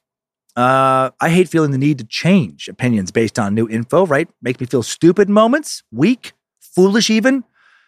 Finally, I've uh, been working to accept that there's no end game with curiosity, right? Uh, with knowledge, there's just a journey. And as hard as it is in moments to feel lost and confused, I've accepted that my journey will always include that. I'll keep working on being uncomfortable or, or being comfortable, excuse me, with being uncomfortable. I'll continue to try and take in different opinions, consider if they're right, I'm wrong, not just blow them off, even though, God, in a lot of moments, that would be easier and feel so much better. Uh, Hail Nimrod, Rachel, keep disagreeing, keep being you, and hope you keep sucking. And now a quick one from Creep Cemetery Sucker, or Creepy, Jonathan Sellers, who writes, uh, Dan just finished listening to the Crusade Suck and believe I may be the first victims, uh, uh, first victim of Cummins Law where no audio was actually heard by onlookers. I was doing hill repeats at Crown Hill Cemetery, a massive cemetery here in Indianapolis. Weird, I know, but trust me, it's a thing here.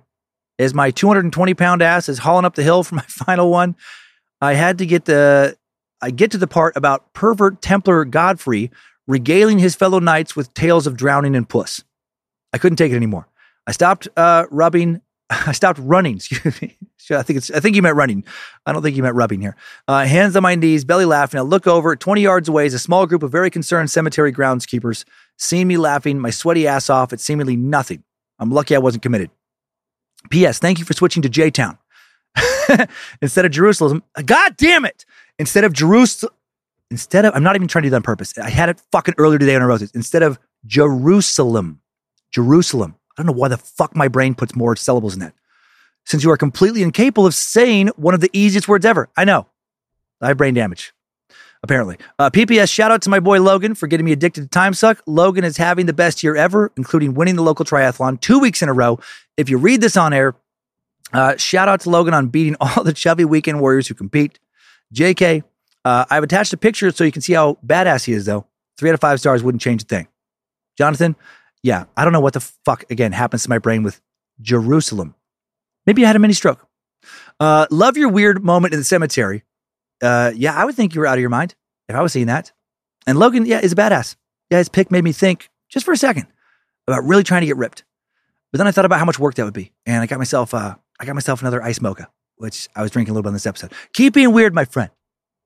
Finally, concerned cult member Ian Ferguson wants uh, to share some thoughts, uh, have some thoughts shared, and I imagine some prayers for anyone who wants to give those to a friend. He writes, Hi, Dan, sorry to bother you, but could you give a shout out to the toughest woman I know, Charity Ferguson? She's going to need a lot of love from the Time Suck and Space Scissor community because we are going in on the 8th of August for a biopsy on her thyroid to see if our worst fears are realized and she has cancer. Much love to you, Lindsay, and the other crew members of Time Suck. Hail Nimrod, Ian Ferguson. So, not a friend. I imagine this is your spouse. Charity, uh, sorry you're in a scary situation. Hoping, obviously, you will get the best possible news. And uh, if you don't, I know Ian, many others will be there for you. You're loved. You must be a great person to have that love, keeping the toughest motherfucker, the baddest boss bitch that Ian knows. And hail Nimrod. Next time suckers. I needed that. We all did. Jerusalem. Now I'm fucking nailing it. Thanks for listening to another Bad Magic Productions podcast. Scared to death and time suck each week. Secret suck each week for Space Lizards. Please don't work with the FBI to rise to the ranks and become your city's top mob boss this week. Stay home, eat your pork chops, and keep on sucking.